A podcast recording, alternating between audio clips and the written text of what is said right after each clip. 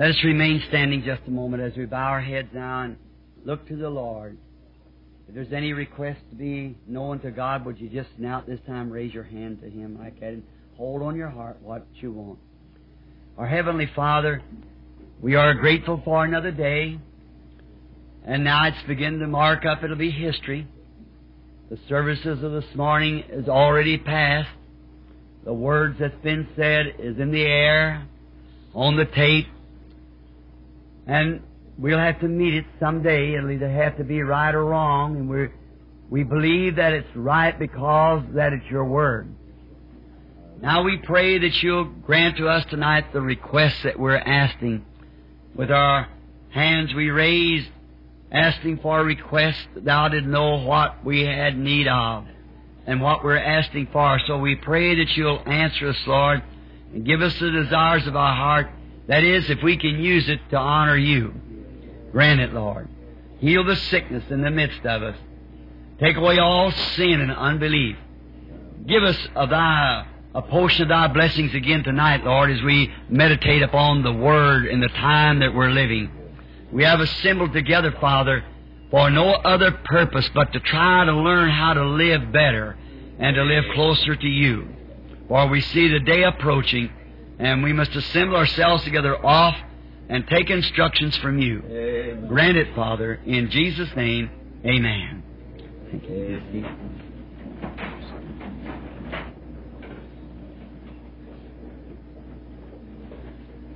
I know it's awfully warm and place all packed out the way it is, and so we're sorry we don't have the any air conditioning.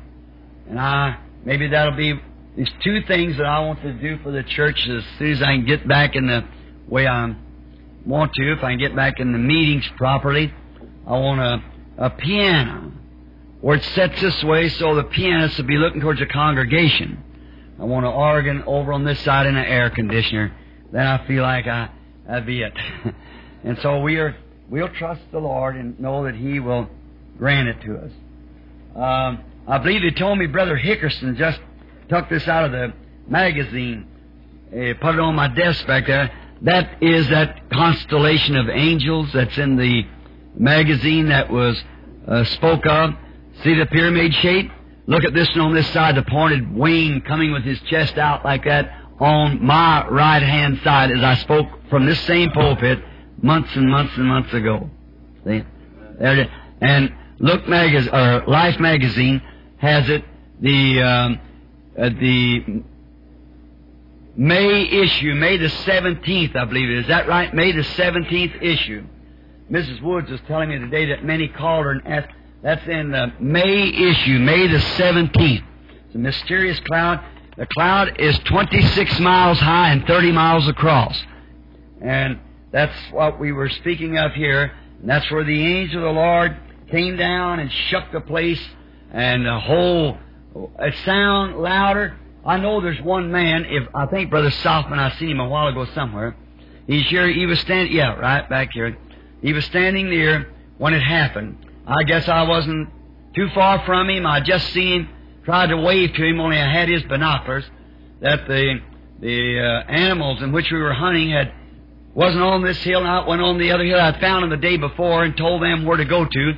And I went over here where if they come this way, I'll just shoot up in the air and run them back that way, so that they could get their their their animal. So javelina's what it was, and so I went over on this side, and it wasn't there wasn't on either side. I seen Brother Fred walk out, and it wasn't there. He went back, and Brother Norman went over the hill, and I turned, went down in a little chasm, and come up just by myself about a mile and a half through some real rugged country, and I was sat down and was just looking around. It's getting up in the day, and I was picking those what we call their goat headers. It's something like a burr. Picking them off of my trouser leg, just exactly the same kind that I saw myself doing when I was here telling you about the vision six months before it happened. And I said, that's strange. And look how perfect north I am of Tucson. Kind of northeast makes Tucson. You remember I said a little southwest. And I said, that's strange. And I was looking at the burr like this, picked them off of my, many of them, off of my uh, trouser legs. If you've never been there, that's a desert country. It isn't like this at all. About 20 times brighter, no trees and things like there is here, it's just cactus and sand. So, uh, I was just looking at it like that. I just raised my eyes up, and about, I'd say half a mile from me, I saw a whole head of, a herd of javelina laying, coming out on the end where they's eating some fillery. And I thought, now if I can just get Brother Fred and Brother Norman to there, that's just the place. And the evening before, the Holy Spirit was so tremendous in the camp that He was telling me things that had happened and had taken place. I had to get up and walk away from the camp. And then uh, that next morning, I went up there, and I started. I said, "Now, if I can get to Brother Fred, I'll get him around this mountain, which is about a, a mile this way. It had to go about a, about two mile or better to pick him up, maybe three. Back this way down this, uh, what we call hogback. Come up like this, up top of these rugged, jagged mountains, and run down this way, cut across, and come over and go down in this direction and pick him up. And then you have to go plump to bottom of the hill to get Brother Norman, which had probably been about four or five miles. Then get back, and I was going to put a, a little piece of Kleenex. Uh, I was going to hang on a piece of, of the mesquite there so I could point myself to which ridge to go out when I come back. And I Uh, just come up over a little ridge where there's a lot of jagged rock, and there's a, a deer trail come down the other side about all 40, 50 yards beneath the cliff. It's about, oh, it was up in the day, I say 8 o'clock or 9. Would you think something like that, Brother Fred? Maybe 9 o'clock? Something. I run over on this side quickly to keep the javelinas from seeing me. They're a wild boar, you know, and they're pretty scary. So I, I went over the hill this way and cut, started running up the hill and just run along in a little, what we call a dog trot. And all of a sudden, the whole country just rung out. I never heard such a terrific blast. Just shook and the rocks rolled and I felt like I, I must have jumped five feet off the ground. Looked like it just just scared me. I thought, oh my! I thought I'd gotten shot. That somebody I had on a black hat. I thought they might have thought it was a, a javelina run up the mountain. Somebody had shot me. It went so loud right on me like that. Then all at once something said, "Look up!" There it was. Then he told me, "The opening of those seven seals. Turn home." So here I come. I met Brother Fred and Brother Norman about an hour later when I found them. They were excited and talking about it. There it is. And science says that it's impossible for for any kind of a, a mist or anything to get that high, fog, vapor. See, it'll only go just. I wouldn't know. Uh, uh, we when we go overseas, we travel nine thousand feet. That's above the storms. That's approximately about four miles. And say, let's say, maybe it's 15 miles till you can't get no more vapor. But this is 26 miles. And you hung there all day. They don't know what it is. But thank the Lord. Amen. We do. Thank you, Brother Hickerson. Um, uh, keep it on my desk in there. When we write the book, well, then we can have it. I got a little note here was given me. Uh, I believe there's been an increase in our number since I was here last. Uh, I think his name, is, at least his father's name, David West. Got a little fellow here that they want to dedicate to the Lord. Is that right? Was it tonight or was it Wednesday night? I don't know. It's got um, tonight. That's fine. Well, what about you're David, aren't you? That's what I was talking about. All right. How about bring the little fella up? If our sister will come over here to this piano and give us a song of bring them in. The pastor, if you will, come up here and we'll dedicate this little boy to the Lord. Now, we try to keep it scripturally. This is your grandson. Right. Don't seem possible, does it? Sister West, what you think about that, isn't it? You know what I think, oh? You know, I'm grandpa, too. It reminds me of Brother Demos Shakarian. You're standing before a great crowd of people. He gets everything mixed up like I do, you know. He was standing there. He said, "You know," I said, "I, I told Rose I felt as his wife said felt like I told her since I was grandma." He said, "No, I mean."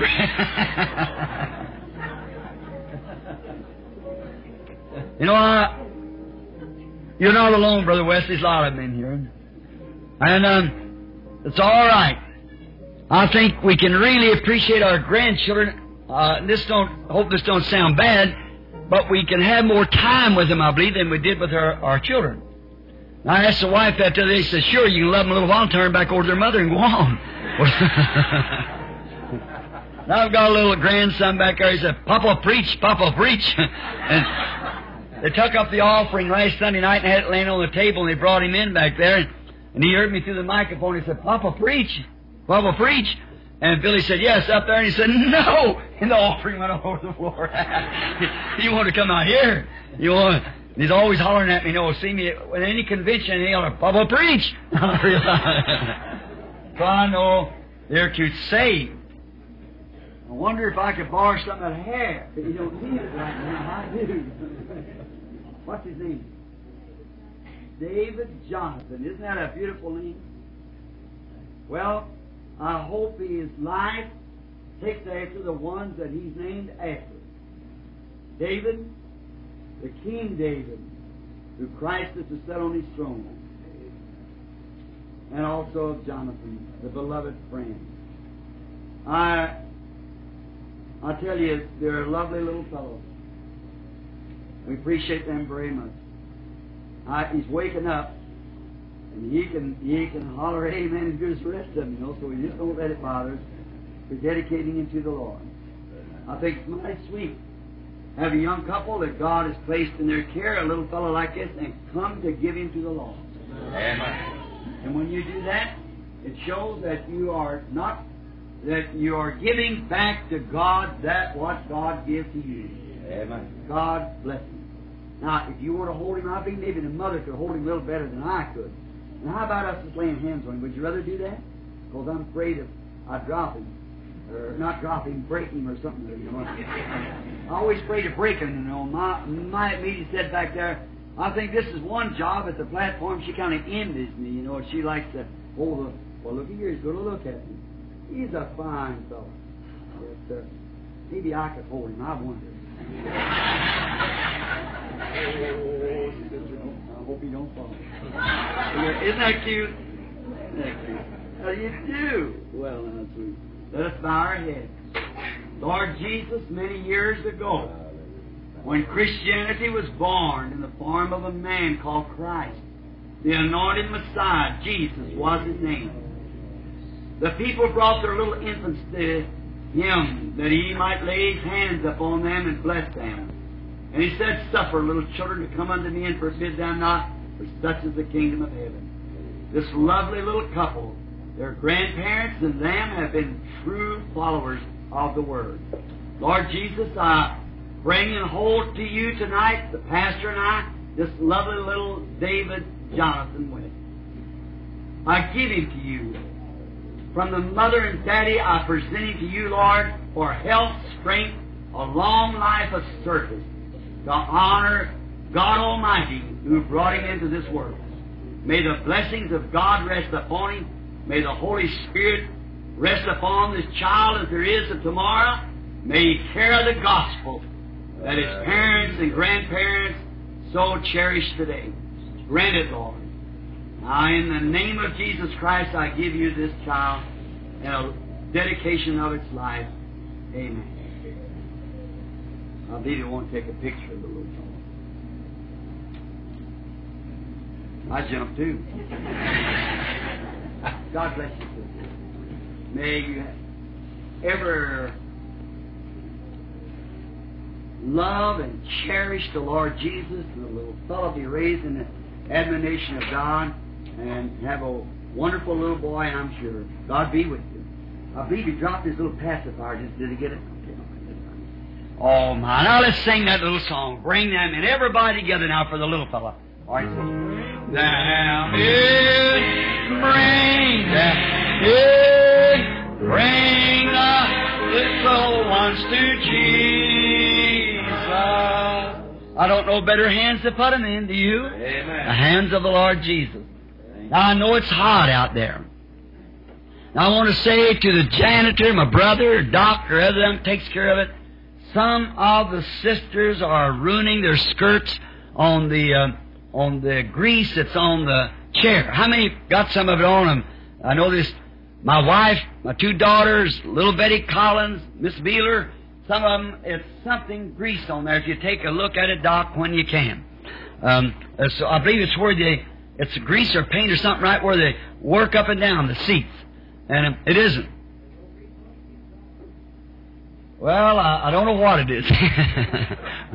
something. I just, just mentioned to me and I said, I'll mention it to, to Doc. All right. Now, Wednesday night prayer meeting. Is any you, you got your announcements in, brother? Announcements all in. Now, if the Lord willing, uh, next Sunday morning, I want to speak on the subject of indicting this generation for crucifying Christ. And You say this generation couldn't have done it. We'll find out whether they did or not, according to the Word. Now, next Sunday morning, if the Lord is willing, if not, if if, if something occurs, I'm supposed to be in Houston this week also in a convention, and that take me through Sunday, so I don't know whether I'll be able or not. But we got a couple more Sundays to play on uh, before it, anyhow, and then we go to Chicago for the convention or meeting in Chicago last week and this month, and then I have to take the family uh, back to Arizona for, for their vacations over, and the kiddies has to go back to school. Now, how many enjoy the reading of the Word and the blessings of the Lord? We all do so greatly. Now, it's hot, and I know some of you goes back home tonight, and old brother Rodney and Charlie and him has to drive a long ways, and wait a minute, you're on vacation, aren't you? Well, here you're going fishing. The Lord don't lock time to the man when he's fishing. You don't get any older while you're fishing. So now you girls go with him. and uh, I'll come down and join you if I can. And, uh, you know, the good Lord, they said, don't lot time to a man when he's out fishing. Do a lot of it when you, when you feel all twisted up. It's the best thing to relax on I ever found in my life, is to go fishing. I had a little card one time from Mr. Troutman. Anybody remember Mr. Troutman, the ice company in New Albany? He had a little card on there that said, out fishing. And when he had say, a man that has, uh, every man his brothers out fishing.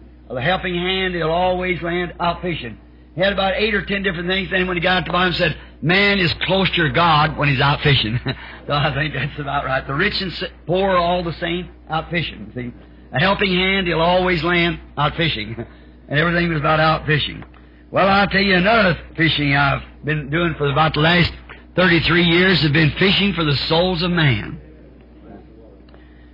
May the Lord help us to win every one that we can find. Now, tonight, this is taping. Now, this morning, if Jim is here or taping, uh, I think on the tape somebody called my attention to it, uh, said the second Exodus. I didn't mean second, it's third Exodus. The Holy Spirit in the form of a pillar of fire, God coming down in manifestation, brought out the first Exodus and, and back in, uh, brought Israel out of Egypt. The second Exodus was Christ bringing the church out of Judaism. And the third Exodus is when the same pillar of fire takes the bride from the church. See? Out of the natural, out of the spiritual, and the spiritual out of the spiritual. The three, see? The spiritual out of the church, rather. And then we get the three, the three ages of it. Now tonight, I wanted to make another tape, uh, that was called Is Your Life Worthy of the Gospel?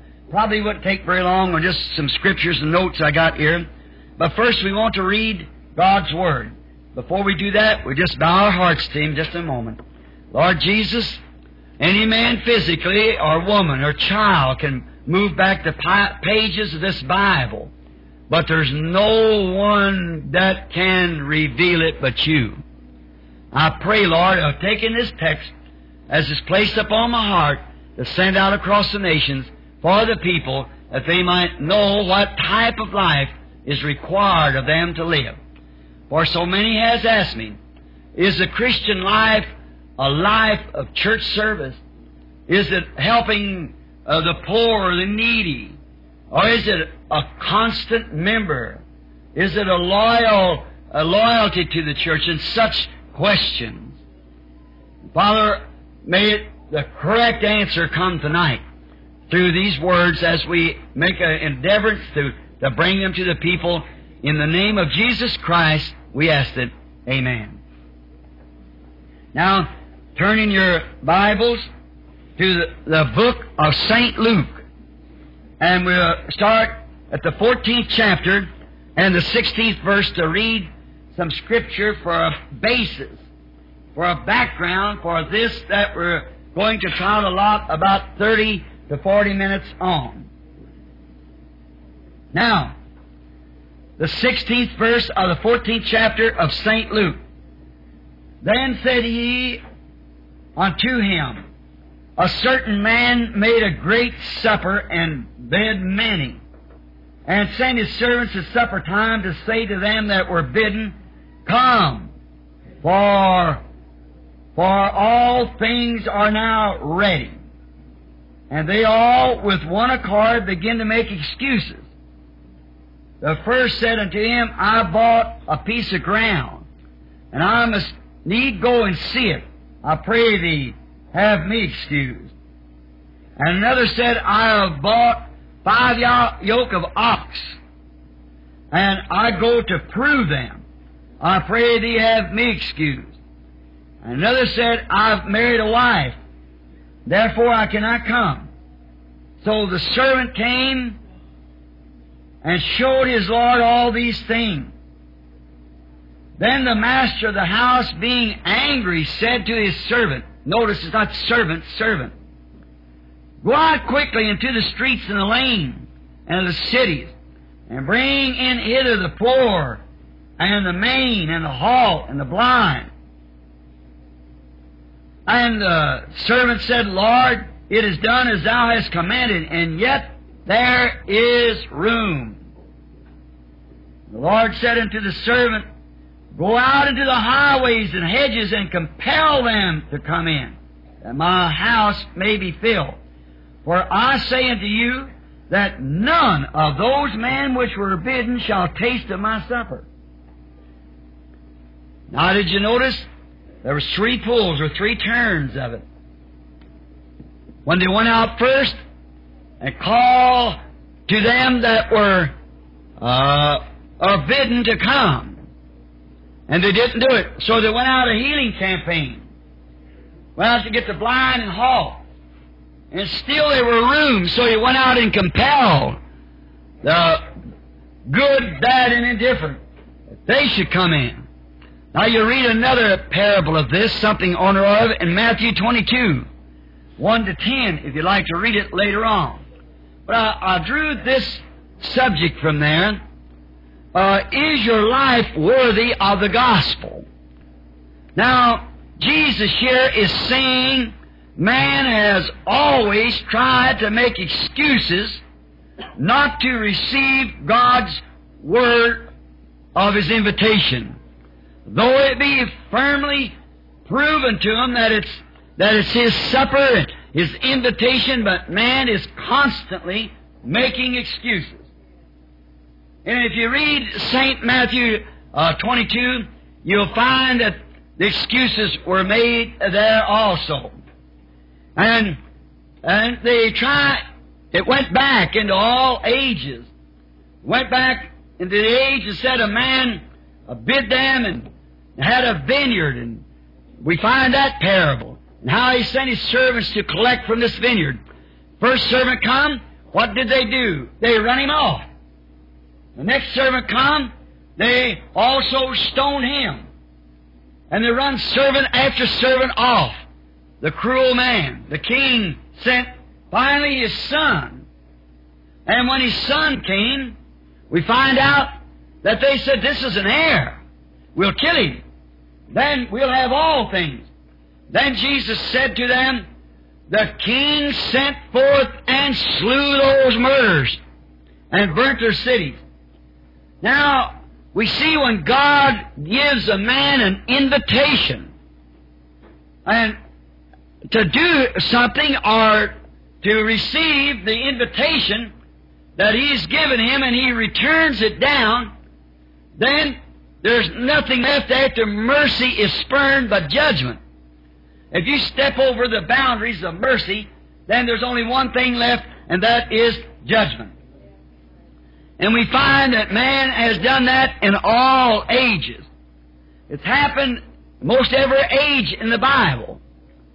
When God sent Noah, his servant, and made a way of an escape for all the people who wanted to, to be saved. But the people only laughed and scorned at Noah. But God made the way, but they had an excuse. It wasn't according to their, to their uh, modern thinking. It didn't, it wasn't the way they wanted it. So they made excuses in the days of Noah. They made excuses in the days of Moses. They made excuses in the days of Elijah.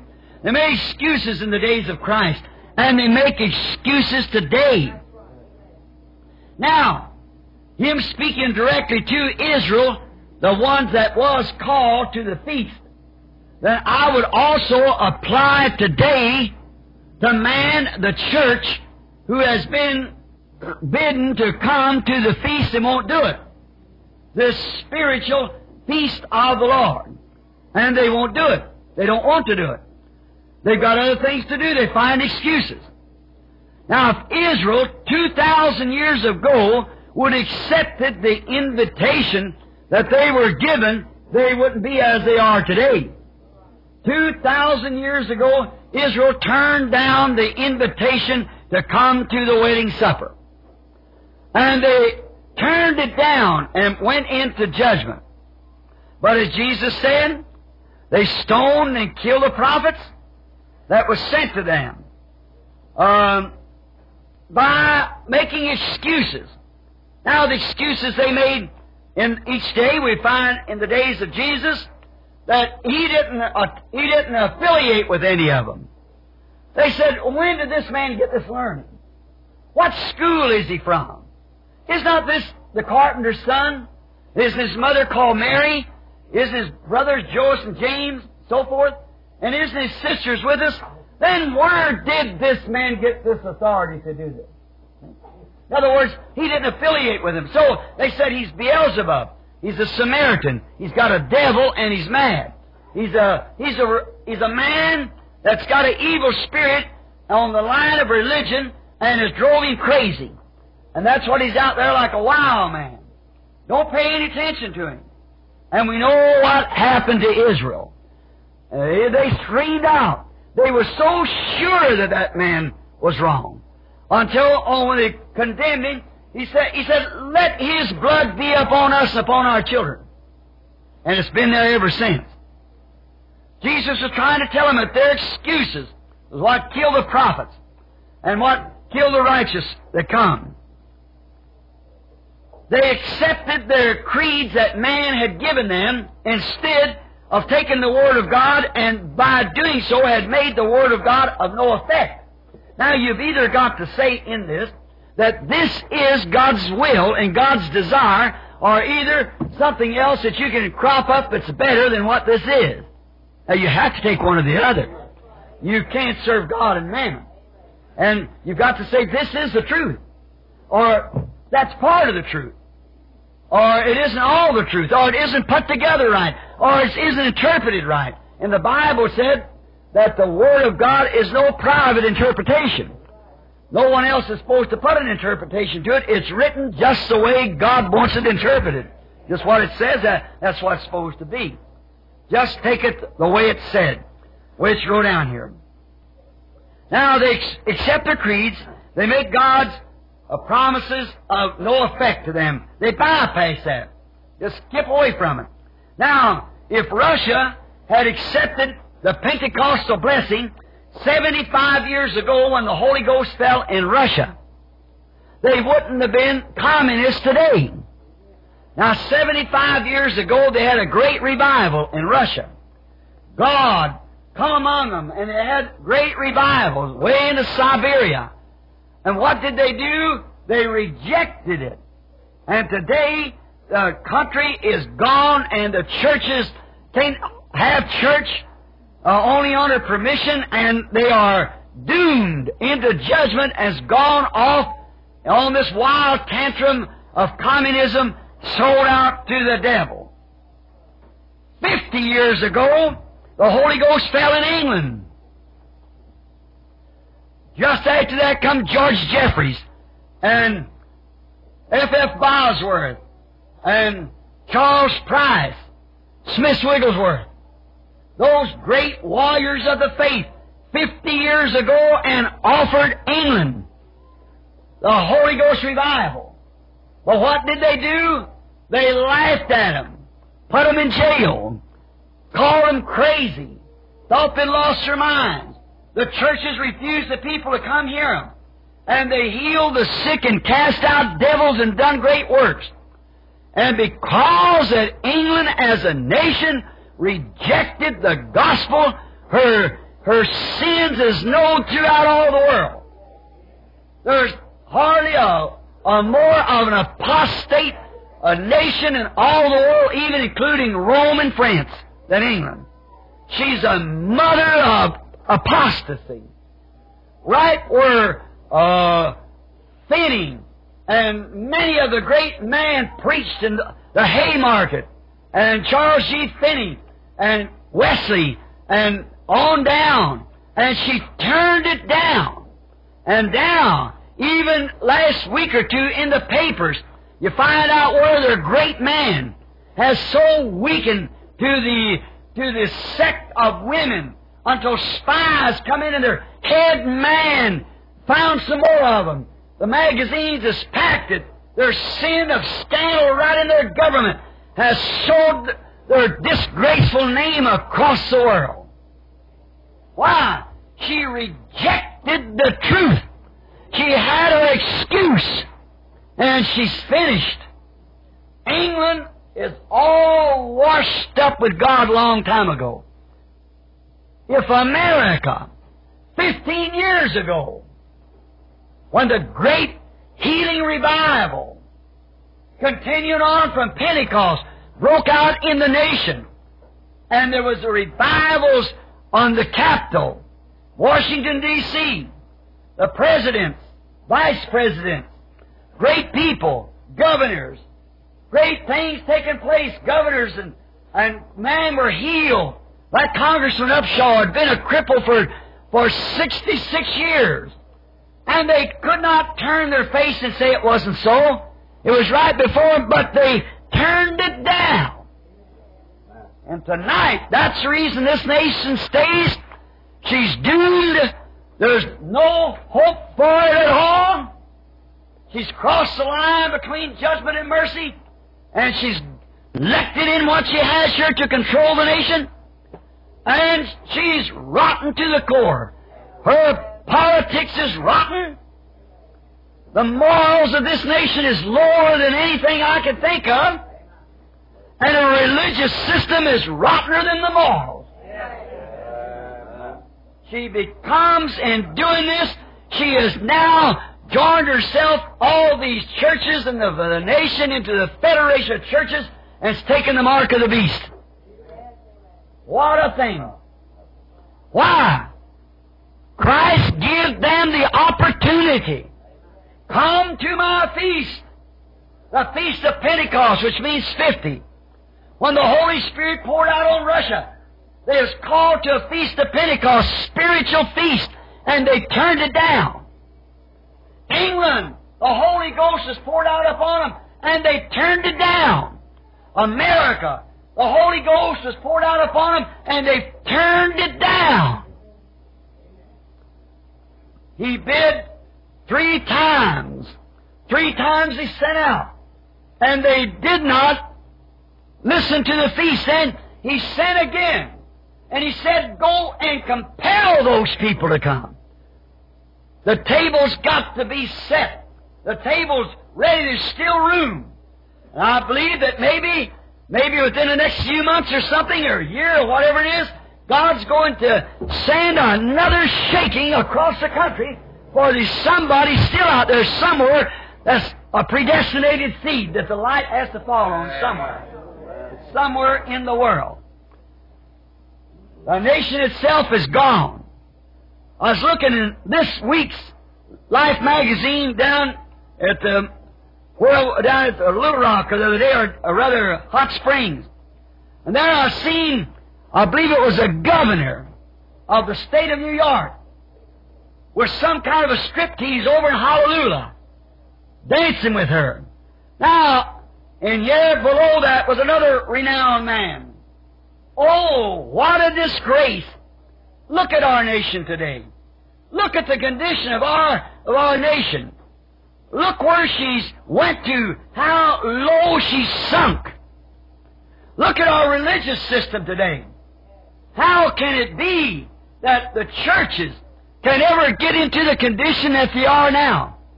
Is because they have rejected and refused the message of God. The invitation to come to the feast. Could you call a life like that worthy of the gospel? Could you call a life that could set and permit their, their people to do the things, to smoke cigarettes? The other day down here at a certain church, a little league team was playing down here at the park. And my brother-in-law's little boy is a pitcher uh, for one of the teams.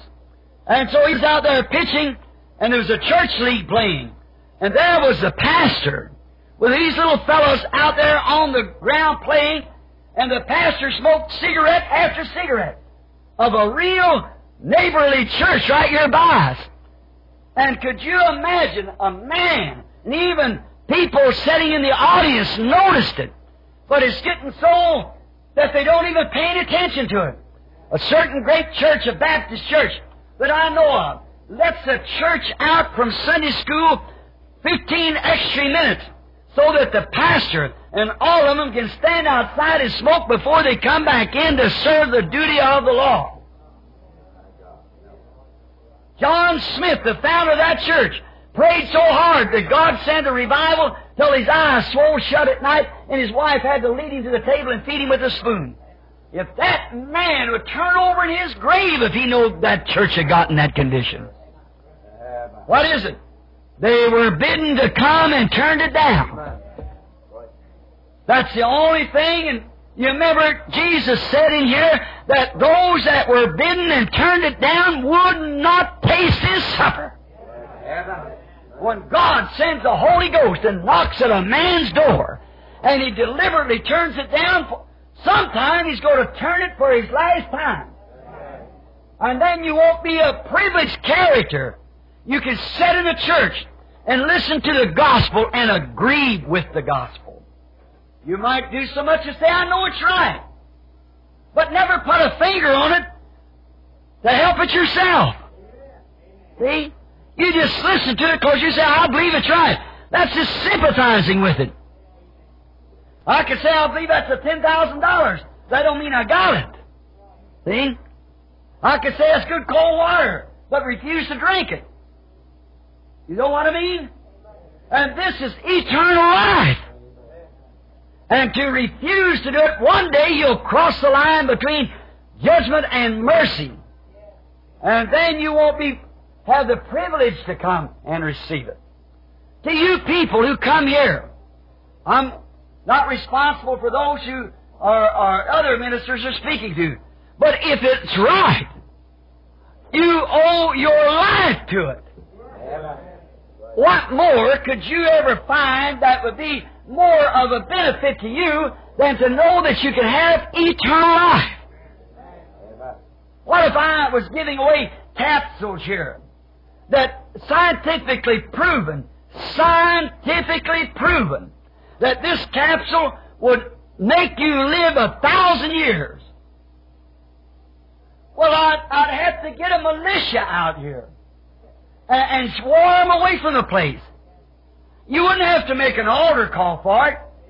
You just have to beat them away from it. To live a thousand years.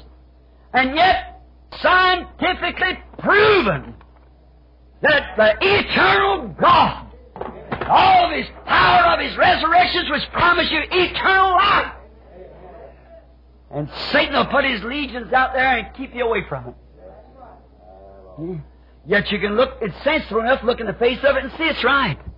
But then turn it down. See? Something, some kind of excuse. It's too hot. I'm too tired. I will tomorrow. Just some kind of an excuse. That's all they do. By rejecting The day of visitation, it separates you from God. Now, we notice in, in the Old Testament, they had what they call the Jubilee year. That was when all the people that was slaves could go free when the Jubilee sounded. And then if the man did not go out, if there was some excuse that he could give, that he didn't want to return to his land, then he had to be marked in the ear with an awl by the post in the temple. And then no matter how many jubilees come along, that man was sold out. He could never no more come back as a citizen in Israel no more. What did he do? He rejected his invitation. He didn't have to pay nothing. The debt of his slavery was over. His family was free. He could go right back to his homeland and get his own possession. But if he refused to do it, then he wasn't allotted no more with Israel and his possession was given to another. Now, the same thing in the natural applies to the spiritual. That if we, as inheritors of eternal life, and we hear the gospel, and know that it's true, and we reject it and refuse to do it or to listen to it, we take on the mark of the beast. Now, somebody said, now there's going to be a, a mark of the beast. It's going to come someday. Let me tell you, it's already come. As soon as the Holy Ghost begin to fall, the mark of the beast begin to take place. See, you only have two things. One of them is accept it, takes the seal of God. To reject it takes the mark of the beast. To reject the seal of God is to take the mark of the beast. Everybody understand? To reject the seal of God is to take the mark of the beast, for the Bible said, all that was not sealed by the seal of God took the mark of the beast. When the trumpet sounded and all wanted to go free could go, them it didn't was marked.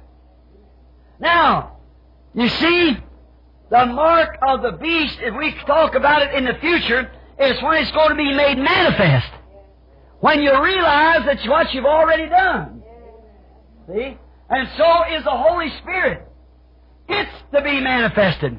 When we see the Lord Jesus coming in glory and feel that transforming power and see the dead rising out of the grave and know that a second longer we'll be changed and have a body like His. It'll be made manifest. Then to see those who rejected it will be left down, out. Didn't Jesus said, the virgins went out to meet Christ. Some of them fell asleep the first watch, second, third, fourth, fifth, sixth, to the seventh watch. But in the seventh watch, then came forth the sound, Behold, the bridegroom cometh, go out to meet him. And the ones that were sleeping awakened. All the age back to Pentecost. Woke up. See, from the seventh age, the seventh church age, all the way back to woke up, and these that were in this church age of living, they were changed.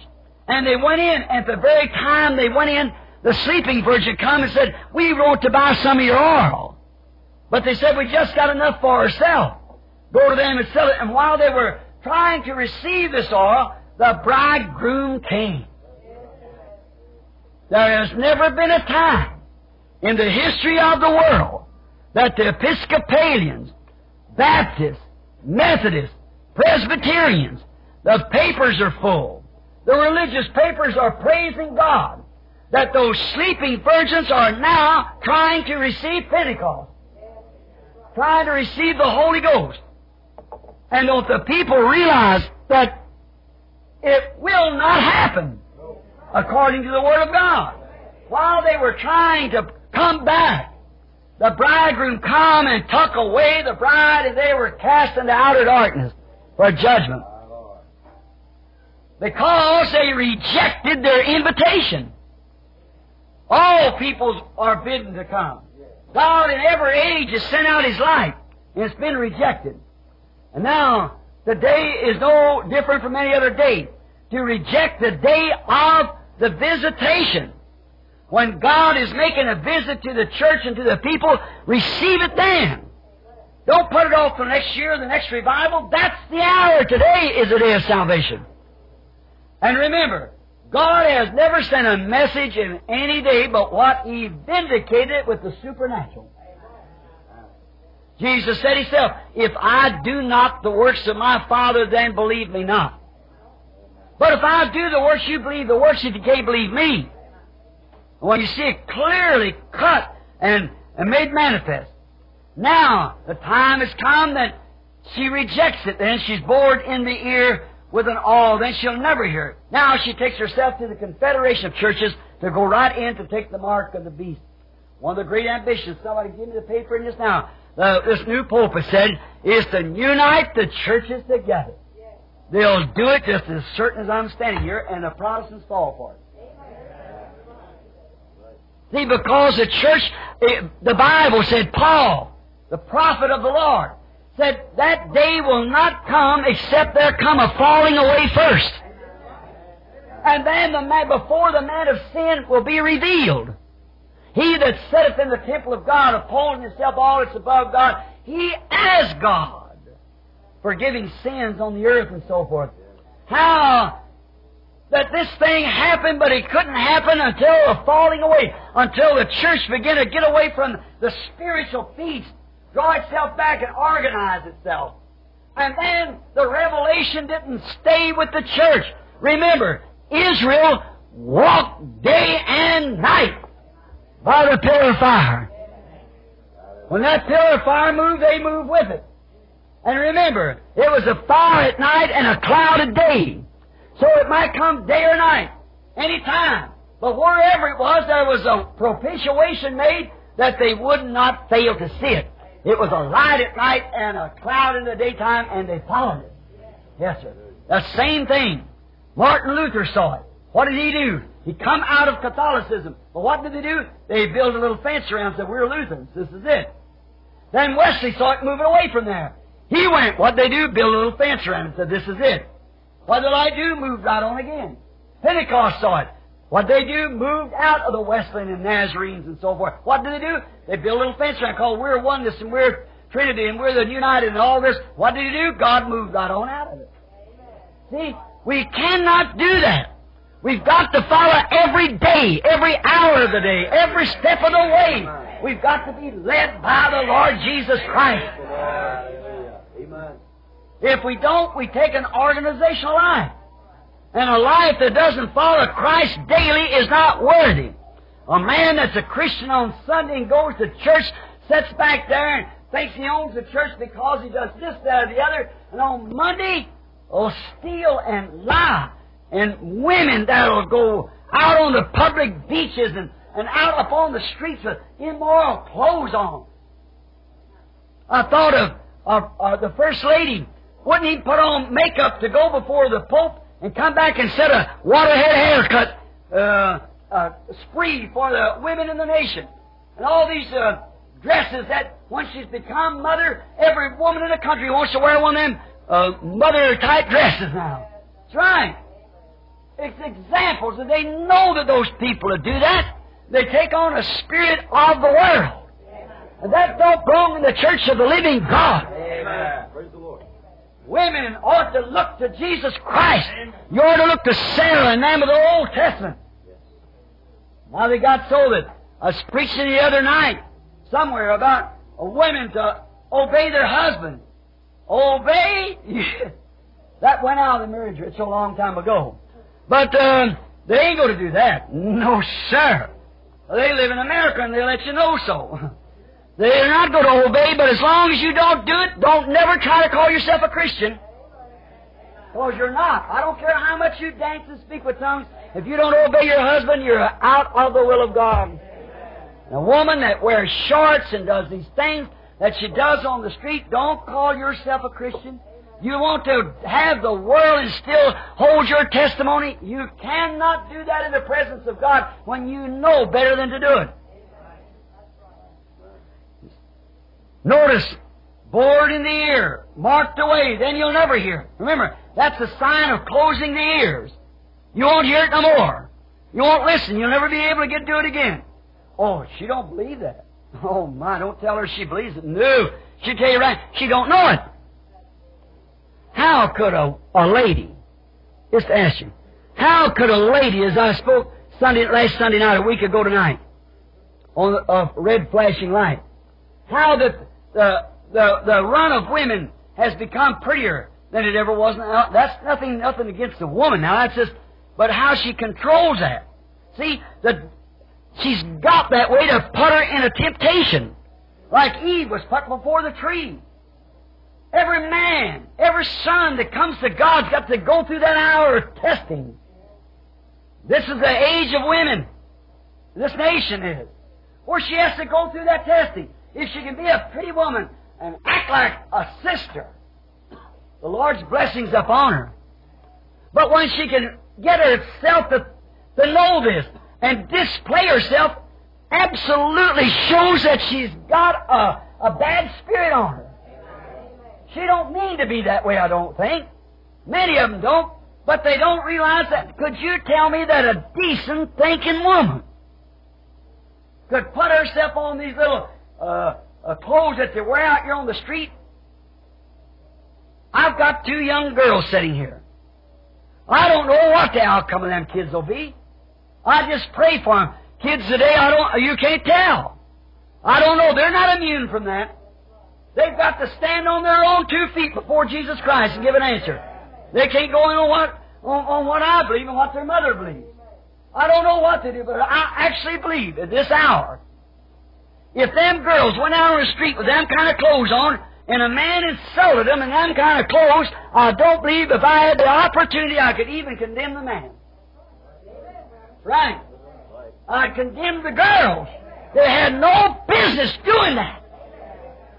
Listen, if man thinks that, and they teach that man's no more than an animal, he come from the animal race, and look then you put him out there like you take the dog to the little female at certain times, through the fences and everything else because the little female is in that condition.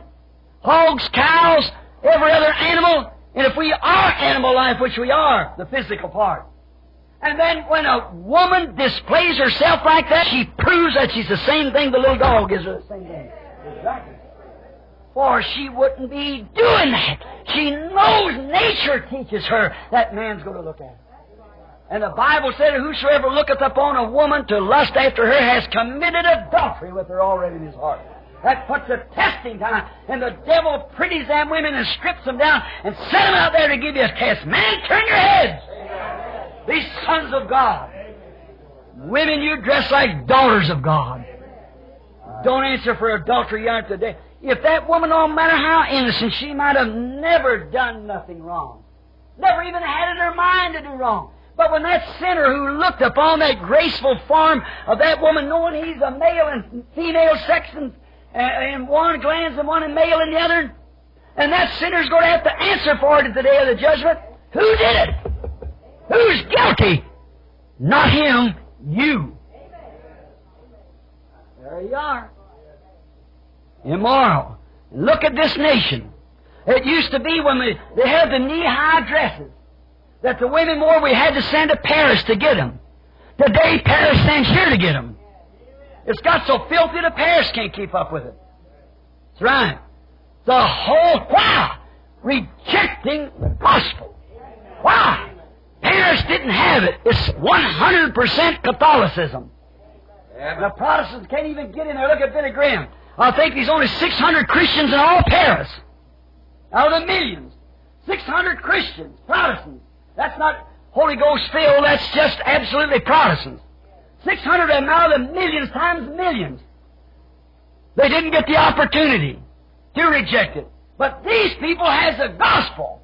And when they get away from the message and the gospel that they've seen demonstrated, make fun of it because some old prostitute doctrine has weaved them around in some pastor standing in the pulpit thinking more of a dollar and a meal ticket than he does of the soul of people that he's preaching to. Amen. Right, that's what's done it. Now she leads the world. You remember not long ago in this tabernacle, I preached on a subject about 20 years ago. I'll show you the goddess of America and had the little flapper here sitting there with That's what it is. Now, they're even get it, they're getting what they've asked for. And they're going to get it, that's all. No, they won't believe it. No, sir. They let you know they are American citizens and they got a right to, to function any way they want to. I just wish, let me tell you, I'll tell you now, no sure politics will never work. No sure democracy will never work. Amen. Democracy's rotten to the bone. Amen. If it could be run amongst a bunch of Christians, it would be fine. But when you put it out there in the world, it becomes all sails and no anchor. That's exactly right. Look at here today. Anything can take place and they'll be just, anything pull a few politics and you'll get by with murder. When I preached down there that night to try to save them two kids' life, they're as guilty as guilty could be. Even that attorney got up behind me there and he said, it's right. He said, I don't believe in taking the people's lives. He said, if you'll notice on your criminal records, who is it that gets killed? Electric chairs and things. It's not the rich. He can afford to get him a lawyer and some pull some dirty tricks and some wheelchair and some over here and bribe the thing. He said it's poor kids like that that ain't got enough money to buy them a decent meal. That's the kind that gets it. There's the kind that electrocute. Somebody that's uh, like they call a bunch of ignorant people and they just hold up their name of capital punishment. I said the first murder was ever committed in the world, one brother killed another. God did not take his life for it. He put a mark on him that nobody should take his life. Right. That's the supreme judge. Now see, they took the sentence off of him. Now they're going to get another trial. Of course, they'll get life now, which will be 11 years and maybe stand for parole. They're guilty. Certainly they're guilty. They ought to be sent to penitentiary for a lifetime, but not their life taken. No man has a right to take another man's life. No, sir. I don't believe in it. No, indeed. Oh, they say, well, they don't believe that they're out of the will of the Lord because that's all they know about and all they want to hear about. They turned an ear against the truth, and there. Neither did Egypt want to know that that bunch of holy rollers down there was the will of the Lord. How they want to know that some crazy man come in there from the wilderness with whiskers hanging down like this and said, Pharaoh, I come in the name of the Lord. Turn them children loose. Pharaoh would say, Who? Me? Throw him out. See? Me? If you don't do it, the Lord's God's going to smite this nation. The old, the old crank. Turn him out somewhere, let him go. The sun's kind of baked his mind. See? But it brought judgment. Because the man was a prophet and had thus saith the Lord. Exactly right. They didn't want to believe it. Rome didn't want to believe it either. But it happened just the same. Israel didn't want to believe it. That was the Messiah. How could a bunch of bunch of Galileans and aren't all, all these Galileans? Where did they come from? What kind of a crowd does he go with? The very poorest that can be got together. That's the crowd he associates with. That's who comes to hear him. Is the poor people. Them people that don't know nothing. They're not elected. They're not. They're not the intellectual type that we are. They're a poor bunch. You heard say about the revival in this day. What kind of crowd hears them? What kind goes to these meetings? What kind of people are they? I heard a fellow say not long ago, well, he was of a, he was Hope's stepfather. And I was telling him about the baptism of the Holy Spirit. He said, now, who would believe a thing like that? That's some kind of a bunch like you got up there. He said, you let so-and-so a businessman, you're the town, a wicked is all got, let him say that he received the Holy Ghost, then I'd believe it. I said, don't worry, he'll never say it. The man died instantly without God. See? Be careful what you're doing. Be careful what you're saying. You want a life worthy of the gospel. Right. Israel didn't believe it, that bunch of people, that madman. The name of Jesus of Nazareth, born, they thought, an illegitimate birth. And the people believed it because they said that wasn't his, why, his father's Joseph and Mary was to have this baby before he was even born. Why, it's illegitimate. What is he? Just a madman. He's one of them funny sort of a guy. Don't go to hear him. What did they do? They were sending their souls to hell. They Jesus said, let them alone. If the blind leads the blind, don't they both fall in the ditch? Right. They didn't know it. They wouldn't believe it. They could not. They could not see how that a simple people with a simple message to be rejected could cause a great nation to fall to ruins. Now listen. They could not understand that a simple, ordinary, common bunch of people, You know, the Bible said that the common people heard Jesus gladly. I had a little something happen in Mexico not long ago. General Valdivia, elected of God, the light shined across his path once in one of the meetings. That great Catholic warrior, one of the highest generals in Mexico, come humbly to the altar and received the baptism of the Holy Ghost. He went back down into Mexico. He kept crying till he come down there. Finally, I decided to go down. The Lord led me. Had a vision. Told my wife. Went down there. And when he did, him being one of their chief generals, four-star general, he went to the headquarters of the government, and they, they're hard against Protestants down there, you know. So they know this is going to be a terrific meeting. So he went down there and got a militia guard. And when they did, they got the big arena. And they're just going to bring me in like that. The government was breaking in. So when they did, the, the bishop, one of the great bishops of the Catholic Church, went up to him, to the governor, and said, Sir, I understand that you're bringing in a non-Catholic. Said, Yes. What about it?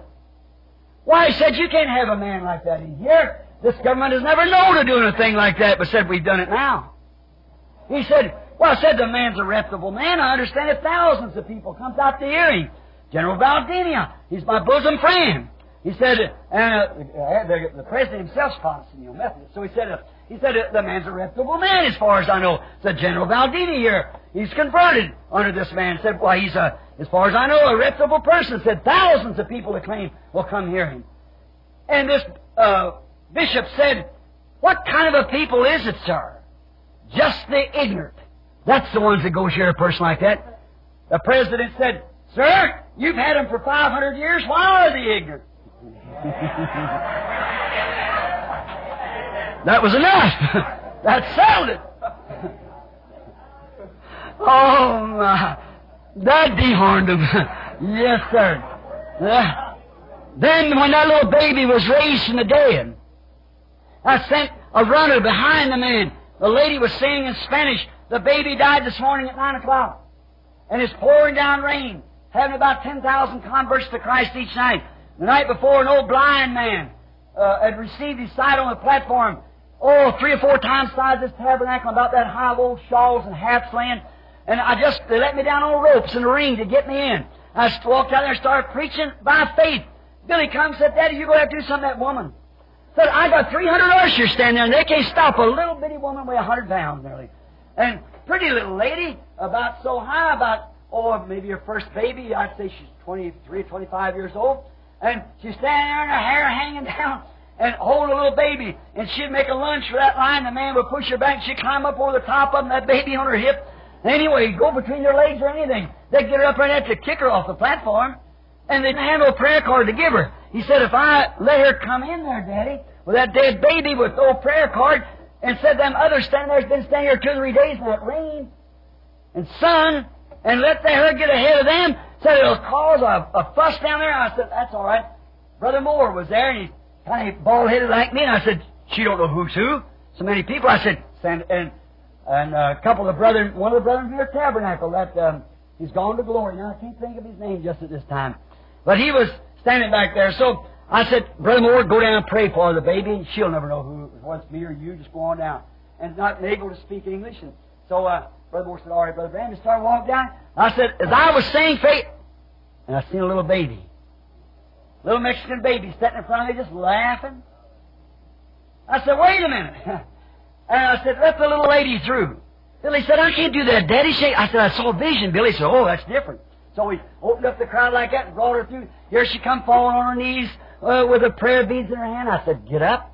So I said, Heavenly Father, now I don't know what you're going to do. I don't know whether you just want me to satisfy the woman by praying for the baby or what.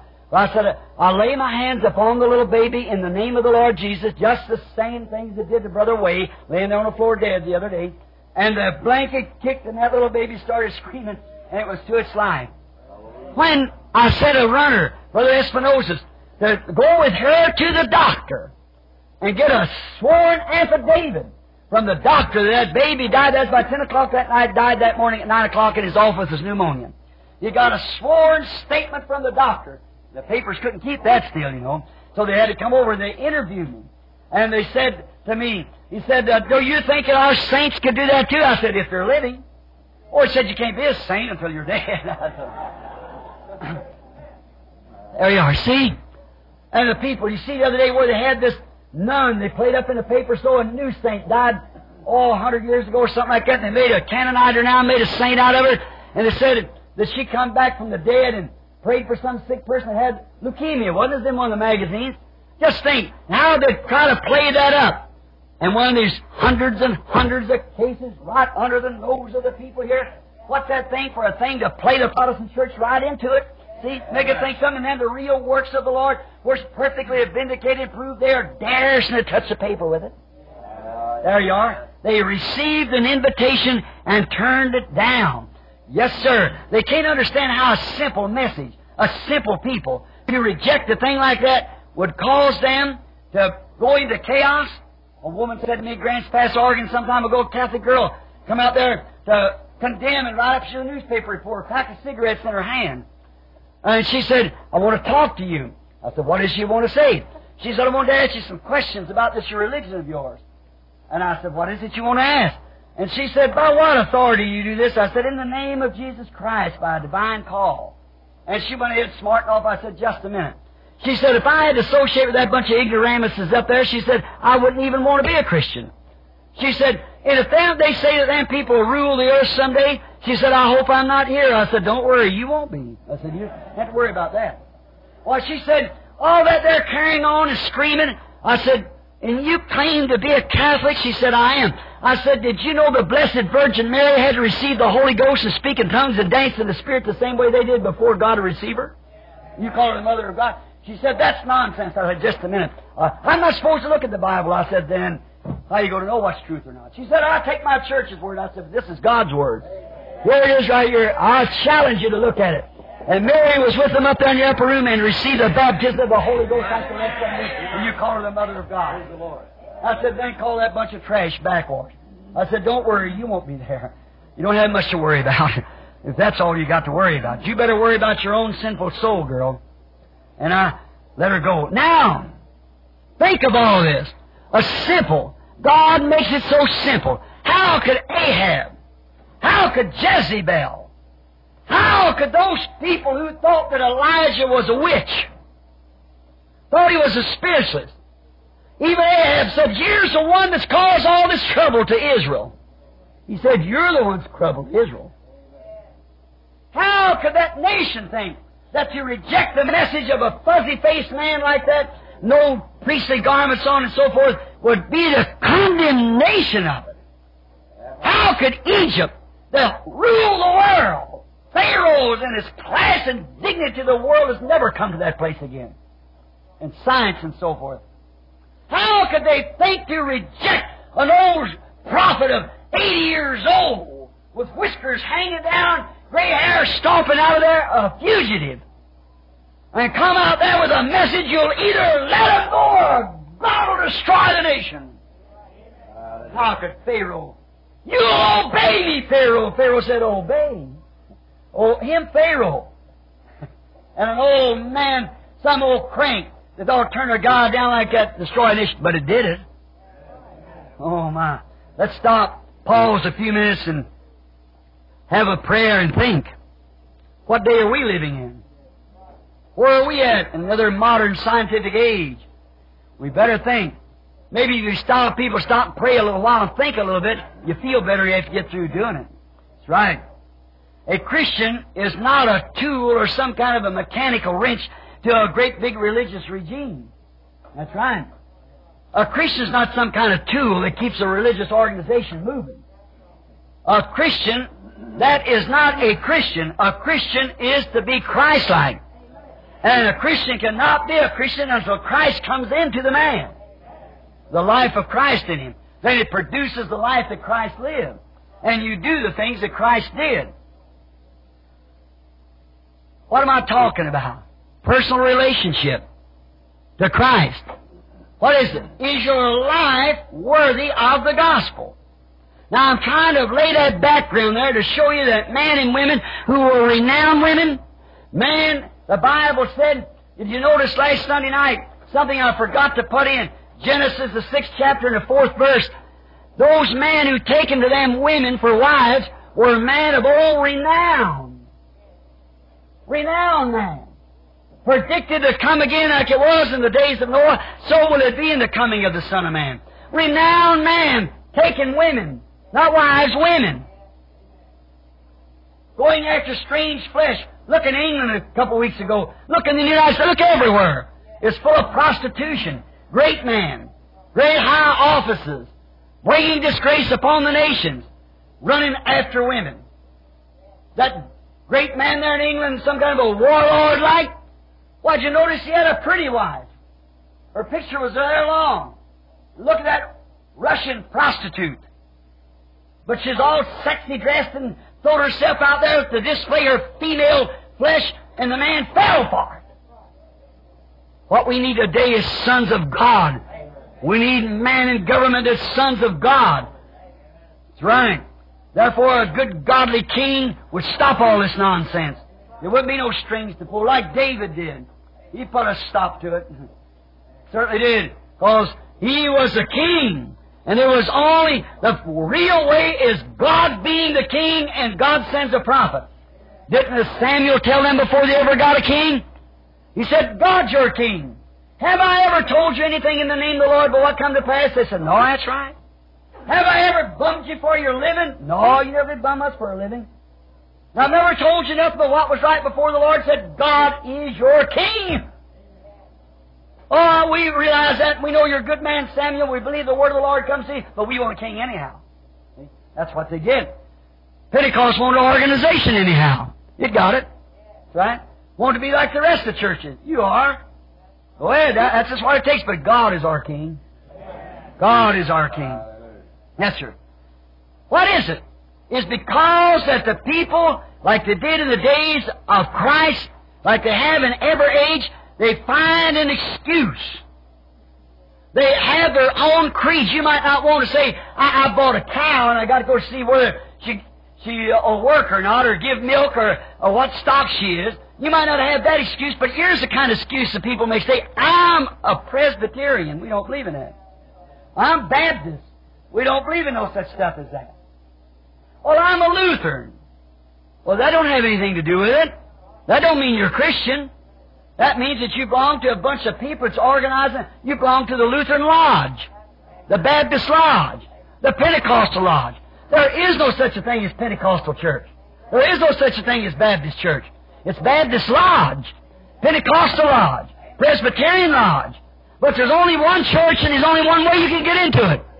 And that's by birth. You're born into the church of Jesus Christ and a member of His body, of the spiritual delegation of heaven. Then the signs that Christ is with you lives through you. Christians, all. You must have a personal relationship to God. In order to be a son of God, you must become relation to God. He must be your father. In order for you to be a son. And only his sons and daughters are saved. Not the members of a church, but sons and daughters. There's only one thing that will produce that, that's the new birth. The new birth is the only thing that will produce relationship to God. Is that right? Sons and daughters. Then, when this takes place, then the man, here's the question I want to get to you. The man says, what do we do then? After we've been born again. So many ask me that question. What should I do then, Brother Branham? If you are born again, your entire nature is changed. You are dead to the things you once thought. Well, you say, Brother Branham, when I joined church, I got that. Well, then when God said Jesus Christ is the same yesterday and forever, He still heals the sick, He still shows vision, but Brother Branham, my church, now you're not born again. Hmm? You can't be. For if the very God, if His life is in you like the, you're in the life of your Father, and if the very life of God is in you, and the very Spirit that was in Christ in you, how can the Spirit live in Jesus Christ and write this and then come back down in you and deny that? Hmm? Can't do it. It'll punctuate every word to be so. Then, if you say, well, I'm a good member of the church, that don't have one thing to do with it. I know the heathen down in Africa amongst my dark brethren down there. I find the morals of them people higher than, than 90% of the American people. While In some of the tribes there, if a young girl is not married till she's a certain age, or when she's a certain size, and no one has taken her yet, they know there's something wrong. They excommunicate her. She takes off tribal paint, and she goes to the city, and then she just becomes a renegade.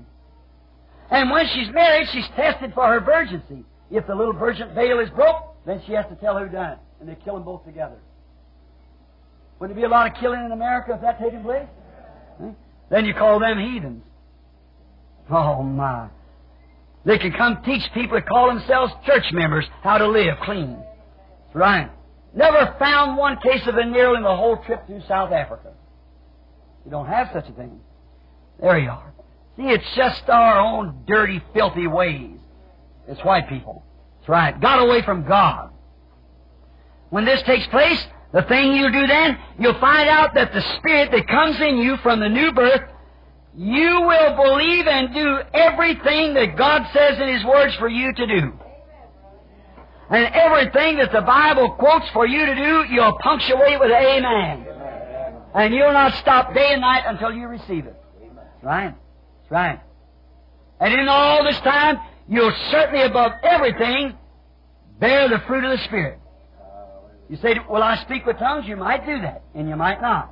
Will I shout? You might do that, you might not. But there's one sure thing you will do. You will bear the fruit of the Spirit. And the fruit of the Spirit is love, joy, peace, faith, long suffering, meekness, gentleness, patience. Your temper not be. Just remember when you got that, that poisons the Holy Spirit away from you. When you get to a place that you want to fuss with everybody you come along to, there's something wrong. When you get a place where the, a minister will read from the Bible it's wrong to do a certain thing, you just remember there's no Christianity there at all. That's now, that by their fruits you shall know them. That's what Jesus said. See?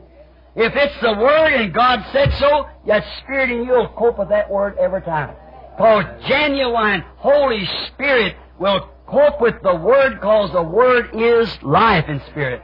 Jesus said, My words are life. And if you've got eternal life and He is the Word, how can the Word deny the Word? What kind of person would you make God? That's one thing to know that you're a Christian. When you can fully agree upon every Word of God and you find yourself in love with your enemy. Somebody said, well, he's nothing but a holy roller. And you start to get, oh, be careful.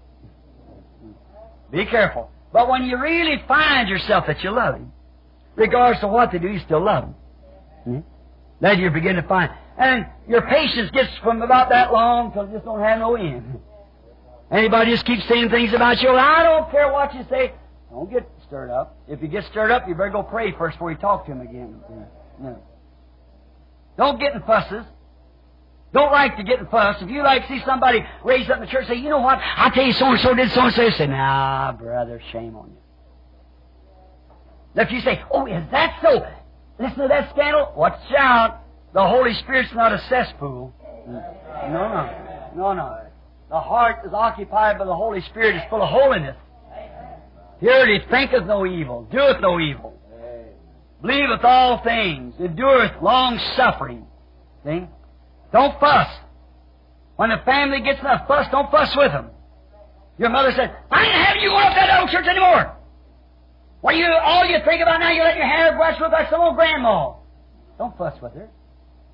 Say, okay, mother, it's all right. I love you just the same, and I'll be praying for you as long as I live. Now, don't fuss. See, temper breeds temper. First thing you know, you grieve the Holy Spirit away, and you'll be fussing back. Then the Holy Spirit takes its flight. Temper breeds temper, and love breeds love. Be full of love. Jesus said, This will all men know you're my disciples when you have love one for another. That's the fruit of the Holy Spirit. Love. And did you know you are a little creator yourself? You know that? Certainly. You've seen people that you just love to be around. You don't know why. Just that loving type of person. Haven't you seen that? Just as kind. Of, you like to be around them. That's, they create that atmosphere by the life they live, the way they talk, their conversation. Then you've seen those that every time you, you shun them, all the time they want to talk about something evil and talk about somebody, say, oh my, there they come, they're going to criticize somebody, they're, uh, he's in here now, he's going to talk about this man. All they're going to do is tell dirty jokes or something about women or uh, something like that. You just hate to get around them. See, they create seemingly pretty nice people, but they create that atmosphere. And the things that you think on, the things that you do, the actions, the things you talk about, creates an atmosphere. I went into a man's office here in this city, and a man is a trustee, or deacon it is, in a fine church. Now I went in there to see that man about some business, and there's a radio over there with that rock and roller twist, every what was, just as hard as it could go, and I guess there was 40 pinups in his office of nude women.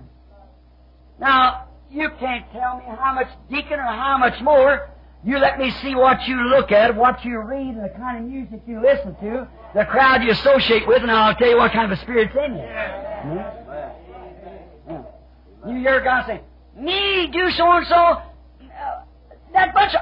Just remember, I don't care what he says, his words speaks louder, his action speaks louder than what anything he say. He could testify, say as a Christian, sure. And maybe do anything, but you just watch the kind of a life he lives. That tells what he is. Now, could you imagine that a man with a life that would take to believe in divine healing, that's something for the birds. That was back in years ago. There's no such a thing today.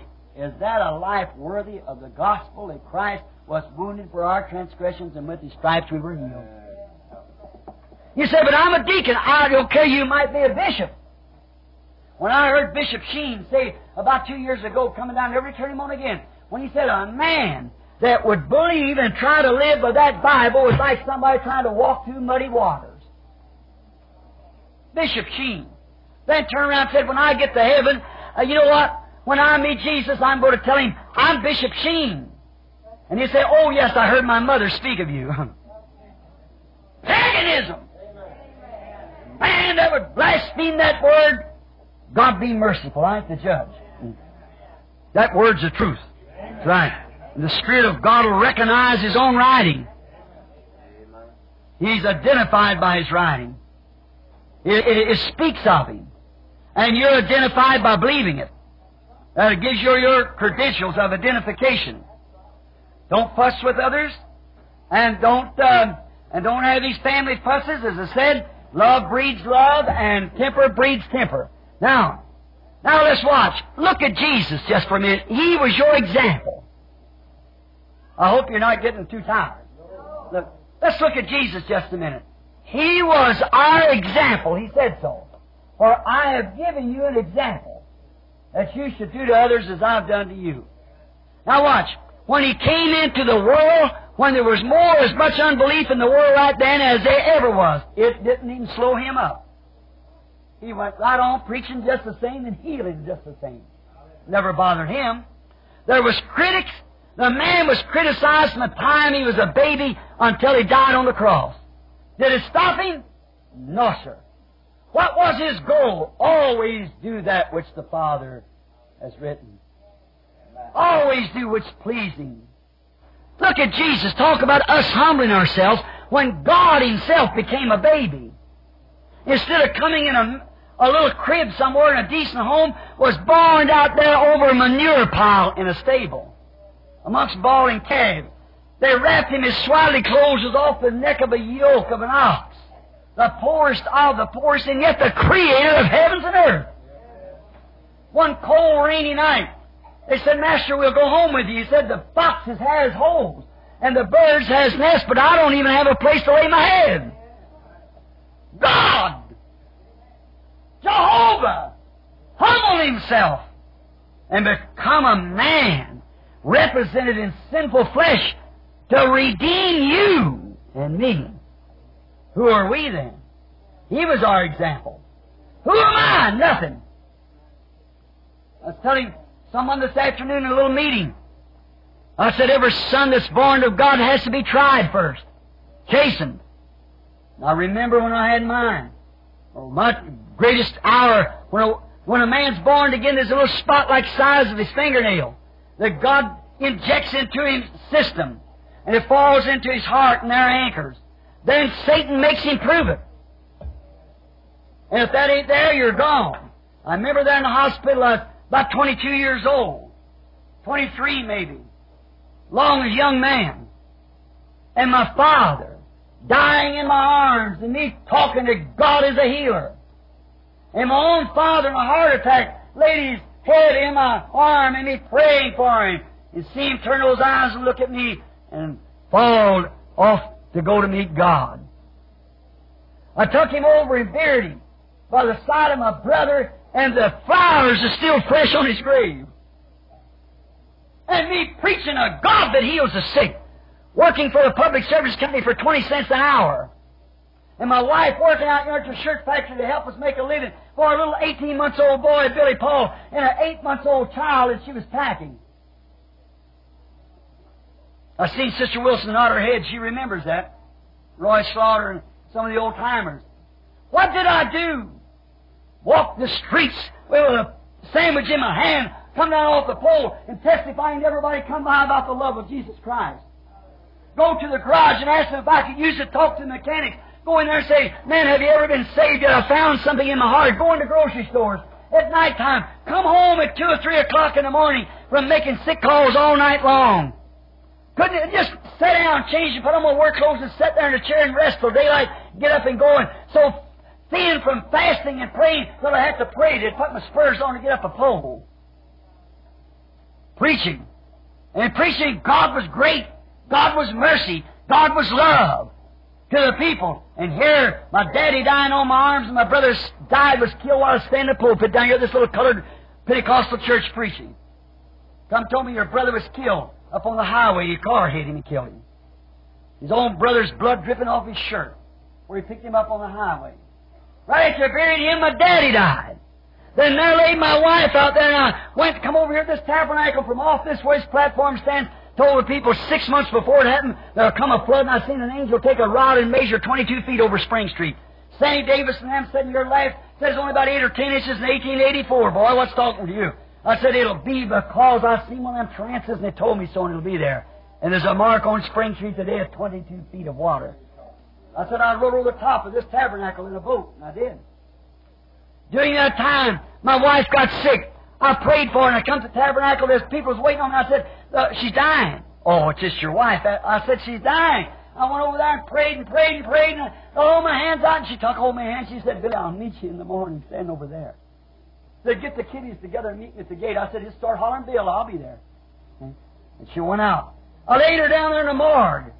Went up home to lay down, and when I did, little Billy Paul was standing Miss Broy and them, so sick the doctor expected to die at any time. Me praying for Billy, and here come Brother Frank and got me said, your baby's dying. The little girl. I went up to the hospital, and Dr. Adair wouldn't let me go in. said, she's got meningitis, you take it back to Billy Paul. He had the nurse give me some kind of red stuff to take for some kind of an anesthetic of something to quiet me. And I had him to leave the room, throw it out the window, slipped out the back door, and went down to the basement. I laid the baby there before the hospital, an isolated ward flies all in her little eyes like that, and I took the old mosquito bar, shoot him away, and put it over. I got out and I said, God, there lays my daddy's brother yonder, the flowers on the grave. There lays Hope laying yonder, and here's my baby dying. Don't take her, Lord. He just pulled down the curtain as if say, shut up. I don't want to hear you at all. He wouldn't even talk to me. Then if he wouldn't talk to me, it was Satan's time. He said, I thought you said he was a good God. What's all this you're hollering about? You're just a boy. Look around over the city. Every girl and every boy you ever social with think you've lost your mind. You have. Now, he couldn't tell me there's no God because I'd already seen him. But he told me he didn't care for me. Said all night long, all day long, I said that to God. What have I done? Show me, Lord. Don't let the innocent have to suffer for me if I've done wrong. I didn't know he was trying me.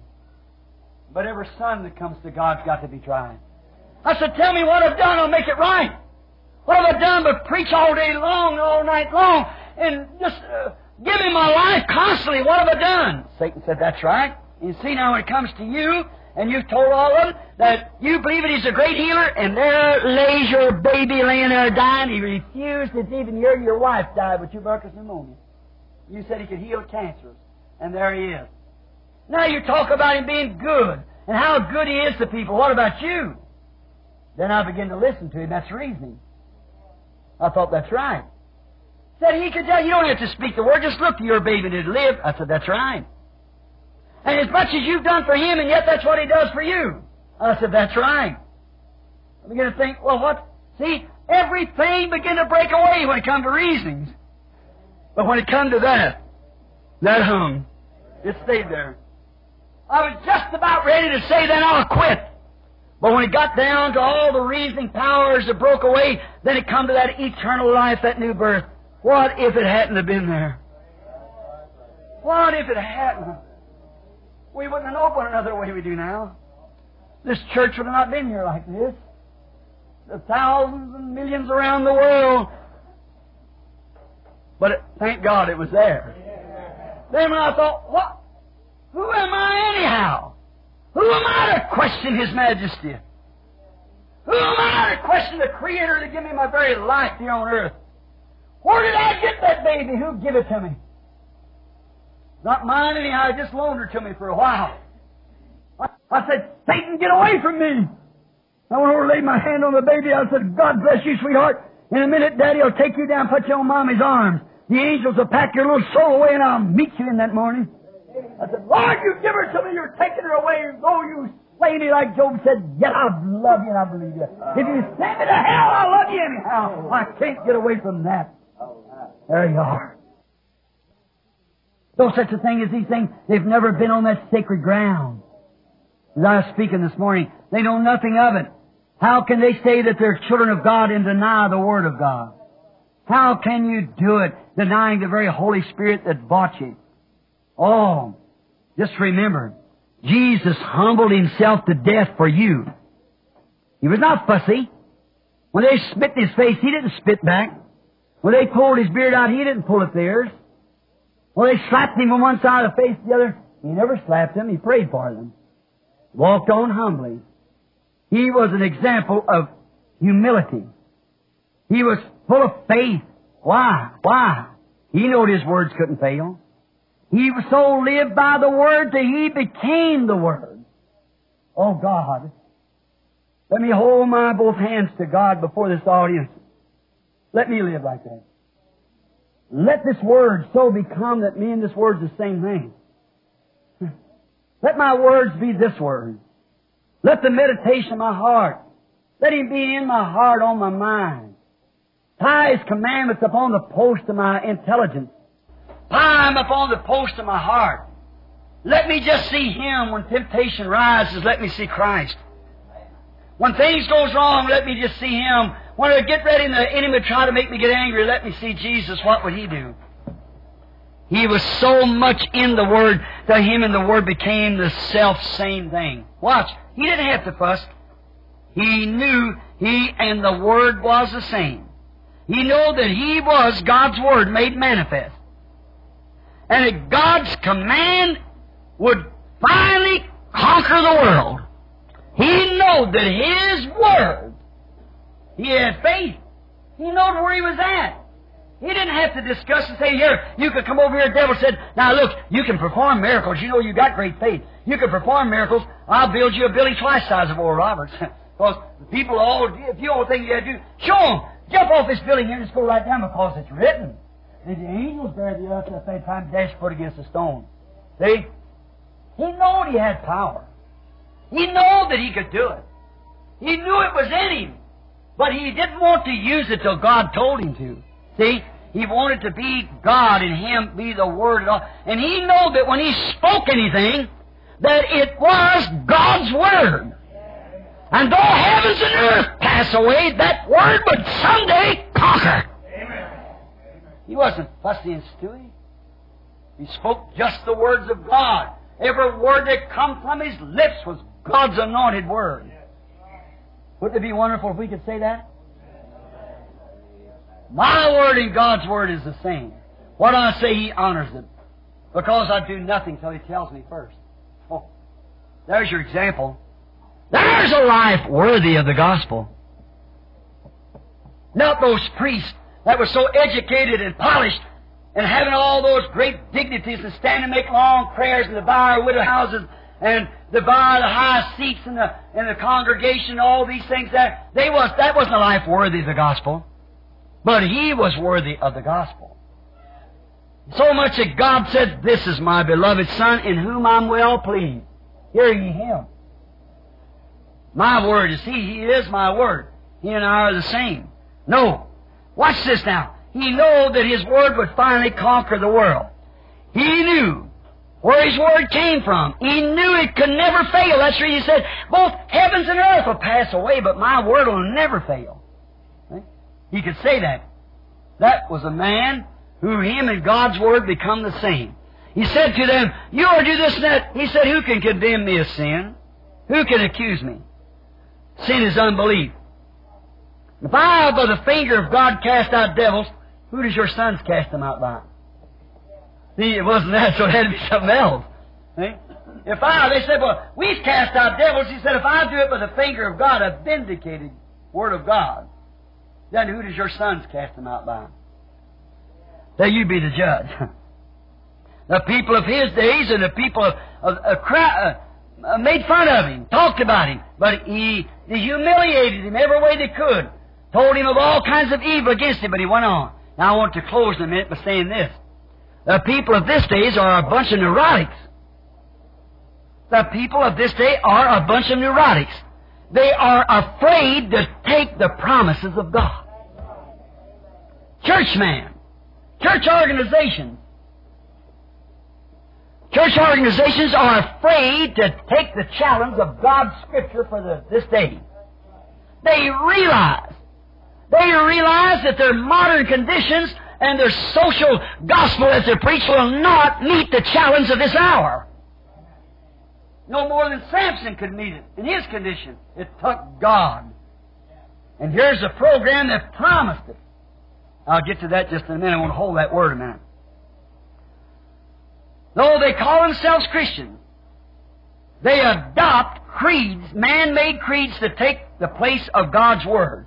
So they can take the creed because the man made it. But they're afraid to lay their faith out there in the God that they claim that they love. That's right. And then you say that life's worthy of the gospel? Can't be. Though they be church members.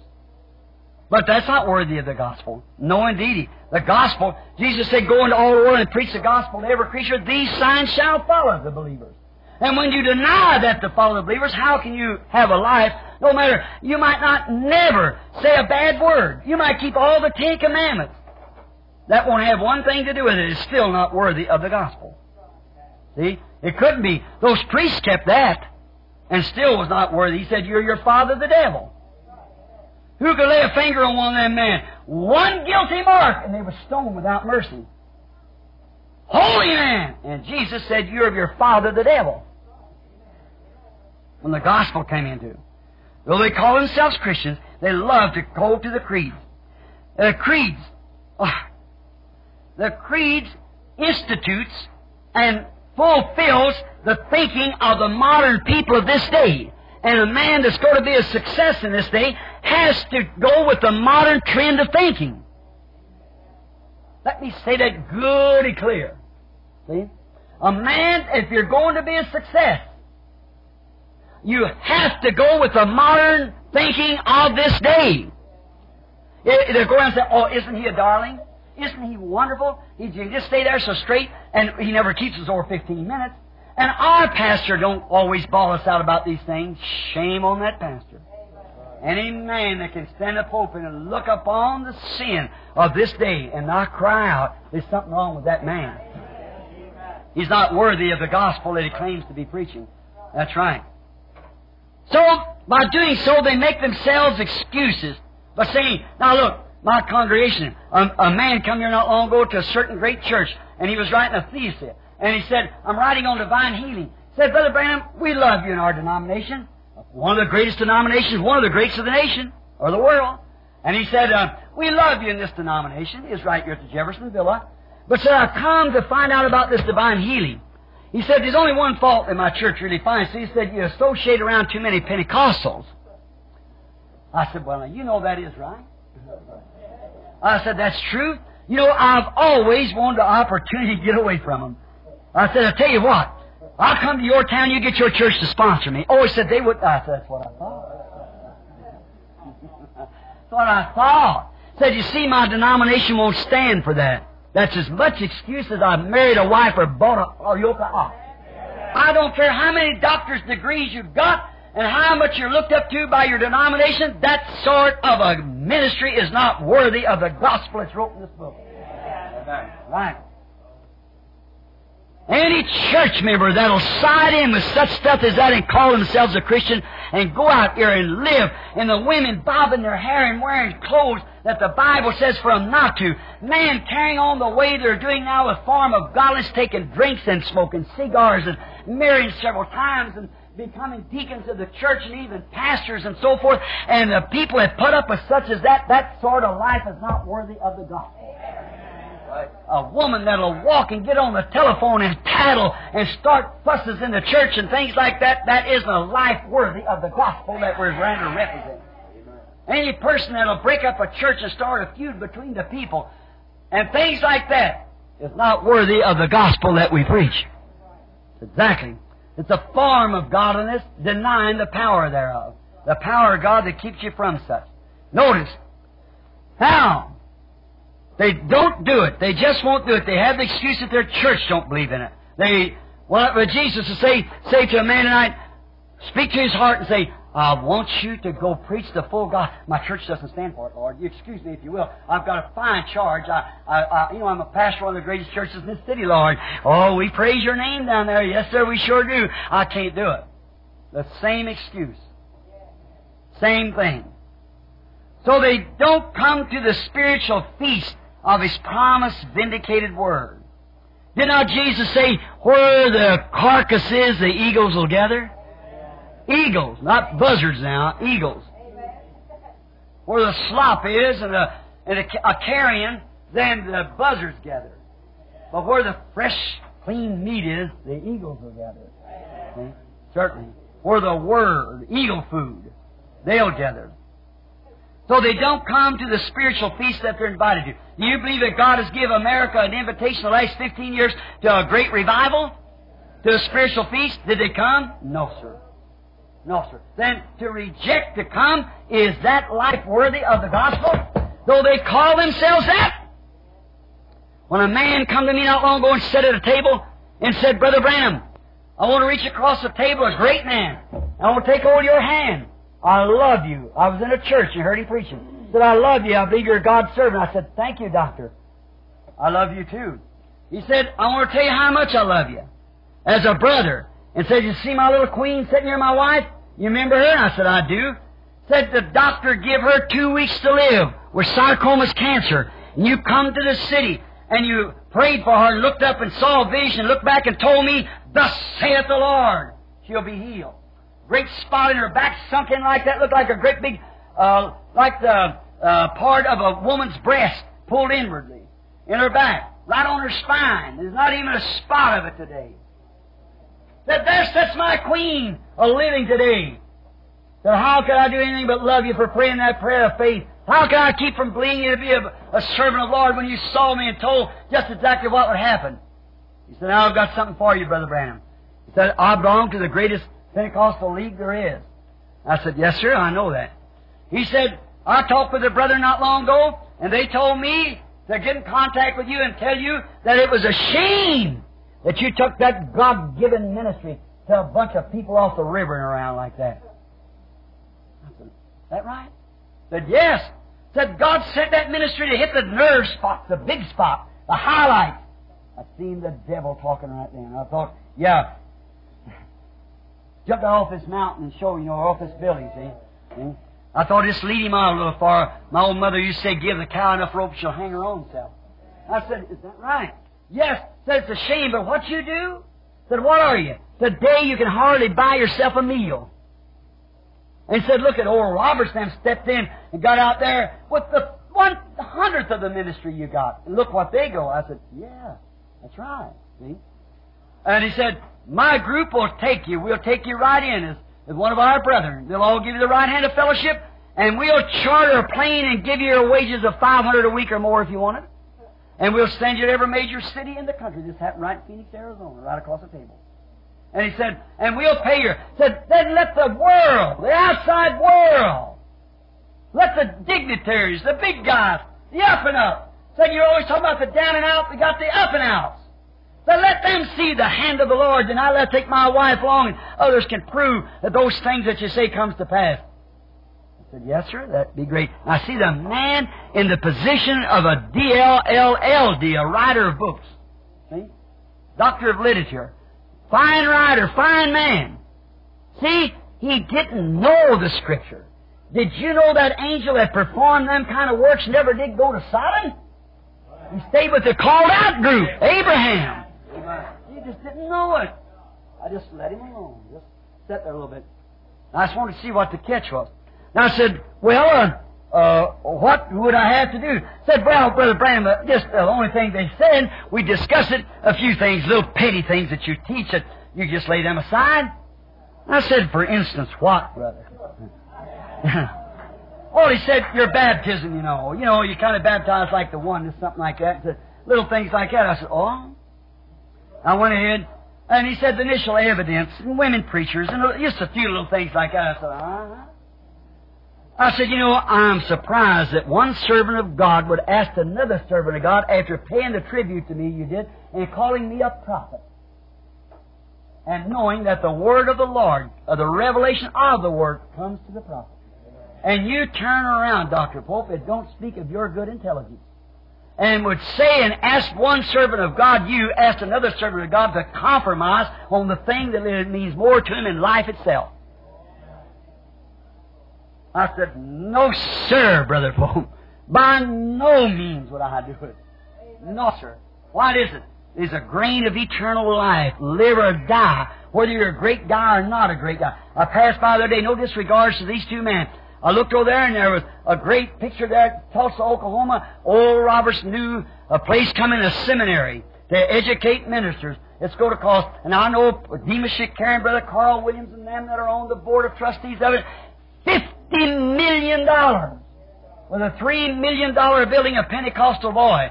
That's a great lot that God has done for him. Now I think, me with a seminary, I'm against it to begin with. And I said, the future home of Oral Roberts' great seminary. Went on down the road. There was a great modern thing, and Oral Roberts in a little ragged tent come to my meeting over in Kansas City, Kansas. They said the future home of Tommy Osborn. Oh man, about a three or four million dollar place going up like that. And there, was Tommy Osborn, uh, one of the finest Christian men. He's a real man, a real God sent man stood right across the street there, a little nervous boy, little boy and girl in a car, run around. I said, Brother Branham, I was there when I seen that maniac run out, and I seen you point your finger in his face and say, In the name of Jesus Christ, come out of it, and I seen him fall across your feet. After he put his prophecy and said, Tonight I'll knock you plumb out in the middle of that audience of 6,500 people. And said, I seen you stand there, never raised a voice, and said, in the name of the Lord, because that you have challenged the Spirit of God tonight, you'll fall over my feet. He said, I'll show you whose feet I fall over. And I said, Come out of him, Satan, and just fell backwards and pinned my feet right to the floor. He said, God is God, Brother Branham. That's all right. Instead of having myself nailed in the house for two or three days. He don't pull no punches. He'll tell about it. He's not ashamed of it. So do you think I got a gift of healing? I said, forget it, Tommy. You're sent to preach the gospel. Go preach it. Go with Brother Bosworth there. I looked there and I seen, I started before both of those. I thought there's Oral Roberts with 500 machines that not even a human hand touches the letters. Four million dollars in the mail last year. Four million. One fourth of all the money that was taken up in the whole Christendom world over. One fourth of the money in all Christendom come into one man. What a place. I went out there to see it. And now Oral's my brother. my, I love him. He's a real fellow, real guy. And I love him. And he just thinks the world of me, and I do of him too. We just don't agree on, on Scripture. And Tommy Osborn, not a better. I just think the world of him. He's one of the finest men that I've met, Tommy Osborn. And those men, I thought, when I went into their office and seen what they had, I think I'd be ashamed for them to come see mine. One little typewriter and us trying to get the letters out. what a thing sitting in the end of a trailer at that time. I thought, what would that be? Then I walked out and I thought, well, future home of Oral Roberts, the future home of Tommy Osborn. One don't speak to the other one. So I went down the road and I thought, well, what about me? And something said, look up. Lord, yes, Lord. Let me lay my treasures in heaven. Well, there's where my heart is. Now, I'm not saying that for pity. I'm just saying that because it happened, and God knows that that's right. See? Where is your treasures? Do you want to be some great somebody? If you are, you're nobody. You get to a place that you don't want to be a great somebody. You want to be a humble little servant to Christ. That's the way out. That's all. Brother Boze and them is forming a church in Chicago. They just had to give up the Philadelphia church to that denomination. Now they're talking about getting some guy that just coat back like this, some DD. I said, you're on your road out. If you want to find a real pastor for that church, get a little old humble guy can hardly read his name and his heart's on fire for God. Just take that guy. That's the one you want to get. Somebody that don't know all these things. Somebody that won't dictate and drive and throw you into all kinds of debts and everything else and just feed you the Word of God. That's the kind of a person they get. So they won't come to the spiritual feast. I got to close. I've went over time now. In about six minutes, we'll be dismissing, the Lord willing. I hear some say, but Brother Branham, you better back up on that statement saying that people are not neurotics. This people is not neurotics. They are only educated. They're educated neurotics. Right? Yeah. They're not neurotics, they're educated. Then I want to ask you a question. See, understand. I want to ask you a question. Please explain their actions of today if they're not neurotics. Tell me what makes them act like they do if they're not neurotics. Hmm? Every fellow pulling for his denomination greedy? Jesus wasn't like that. He wasn't in no hurry about nothing. He wasn't greedy. He was our example. Crime? The nation? The nation's got more crime than it ever had. What's wrong?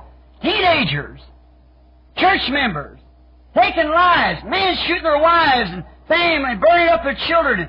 Look at the crime wave. And they're not neurotics? And what's the matter? What's their actions? Power crazy nations, everyone wanting to take the rest to make it one flag, one nation, that be their flag and their nation? Power crazy? Immorality? Well, the world's more immoral than ever was. Nude women on the streets. Nude women that say they're in their right mind. They can't be. They just can't be. Listen, there was one person in the Bible who stripped their clothes off. That was Legion. He was out of his mind. When Jesus found him and gave him his right mind, he put on his clothes.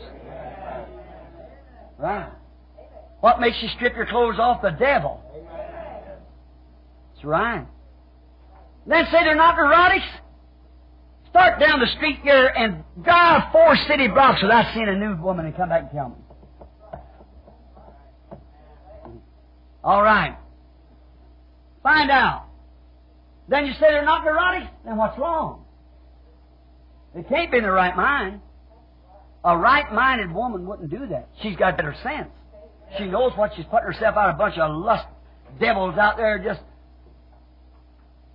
dirty, filthy, sloppy, drunky man, murders and everything else. You say the world is drinking more liquor now. They spend more money for liquor in the United States than they spend for groceries. I think it's, I forget how many times more the alcohol debt costs each year in the nation than it did. And what does alcoholism do? Send you to the insane institution. Cancer. When the medical doctors from around the world write in the magazines and tell you cancer by the carloads, cigarettes, put it on rats and prove that it gives you lung cancer, 70% of them take lung cancer from smoking cigarettes. And them women a man will puff them right down and blow it in your face. If that's not neurotics, what is neurotics? When the gospel of Jesus Christ can be preached and proved, and the God of heaven in the form of his pillar of fire wave over the people and show that Jesus Christ is in the last session of his coming, giving them the last sign, and laugh at it and make fun of it and call themselves church members, and then say they're not neurotics? Explain that. But times keeps on going. But just ask if they're not neurotic. Sure, they're educated neurotic. Exactly. Explain their conditions. You can't. They cut their hair. Wear the worldly clothes. Walk out on the street like that, and God's Bible warns against it, and even forbids a woman to even pray with bobbed hair. and says that a man, if she does that, she claims herself to her husband that she's immoral herself. And he has a perfect right to give her a divorce and send her away from him. That's exactly right. The Word of God saying that, and a woman hear that and continue to wear short hair and call herself a Christian. If that isn't a neurotic, what is a neurotic? I want somebody to tell me what a neurotic is then. Yes, sir, neurotics. Highly educated, degrees, college. We put more time on educating our children to, algebra and biology than we have to the Bible and Jesus Christ. There ain't a kid in this country can't tell you who David Crockett is. There is a third of them can tell you who Jesus Christ is. That's not neurotics? Certainly it is. How we could go on and on and on. What do they do? Just remember. And the churches endorse it. When the Bible condemns it. Is the ministry in neurotics? Educated neurotics. Exactly. Churches endorse it. Remember Lot. He was a smart man. Look at him just a minute now. Don't, don't not, excuse me for running just a couple minutes over. This is, this is too important. It's going out on, you come to hear me make this tape. Look. Look, let us stop a minute. Pray just a second in your heart. Lord, let me see it. Open your understanding. May God do it. Look at the, let's take this nation alone. Let's see what God said. The Bible said that the sins of Sodom vexed the righteous soul of Lot daily. He just didn't have the plain nerve enough to stand out against it. Is that right? He couldn't do it, for he was the mayor of the city. He couldn't, but the Bible said that the sins of the, of the Sodomites vexed his soul. He knew it was wrong, but he didn't have nerve to do it, to stand out against it. Now look, how many lots in America yesterday reading your Bible to prepare their message for the day and run across the water baptism in the name of Jesus Christ? How many of them run across the baptism of the Holy Ghost? Jesus Christ is saying yesterday forever. Mark 16, these signs shall follow them that believe. John 14, 12, he that believeth on me, the works that I do shall he do also. If ye abide in me in my word, and you ask what you will, it shall be done. How many lots saw that? But because of their excuse of their denomination, it look out and see in the Bible. Look at the congregation of bob-haired women. And they know the Bible condemns it. Look going down the street at their own church members, going down the street with shorts on. And they know the words against it. But they haven't got the nerve to call out against it. But yet the man professing to be a Christian, his soul within him cries out against it. But he hasn't got the nerve. If that ain't modern Sodom, where is it at? God give us somebody that'll cry out against it. That's right. Like John the Baptist said, axe is laid to the root of the tree. That's what we need today. Watch. They're a modern Sodom. Remember. See, the whole land has become a modern Sodom and Gomorrah. Lot, again living all over. Noah living it all over. For his honest convictions tells him by the word that he's wrong. Look in Chicago, greater Chicago, and then 300 preachers sitting there, and the Lord told me that night what they was going to do. They had a trap set for me. Me go on over there. I went and told Brother Carlson, I said, you'll not have it in that hotel. You'll have to take it to another place and it'll be a green room. And they got a trap set for me, haven't they, Brother Carlson? He dropped his head. He sat there in my office a few days ago from he come to Chicago and said, I'll never forget that, Brother Branham. And I said, they got a trap set for me. Why, Brother Carlson? Are you afraid to tell me why? You and Tommy Hicks? They dropped it. I said, Tommy, won't you go speak? Said I couldn't do it. I said, I thought you said you'd do me a favor. I said, last night the Lord told me, you're going down there today and you find out you're not going to get that building. You're going to another building. Dr. Mead will be sitting on this side, that colored man, his wife, and things will be sitting right here, and so forth, where they'll all be sitting. I said, there'll be a Buddha priest there. And I said, now, find out! They got it against me because I preached the water baptism in the name of our Lord Jesus Christ. They got it against me because I preached the serpent seed and against the evidence that every man speaks with tongues has got the Holy Ghost and things. I said, come down and watch God. Got in there, they went down there, and the very two hours from then or better. Sometime that afternoon, they called up Brother Carlson, and he said the guy that let him have that and paid a down payment on it said we have to cancel because the manager said he'd already promised it to a, a band for that night or that morning, and they couldn't have it. So we went out to the town and country. And that morning when we got in there and stood in there, and, I, and Brother Carlson said, "There's one thing you, brother, might disagree with Brother Branham, but said he's not scared to say what he believes. He said he told me these things would happen just exactly the way they are. He said, now here he is.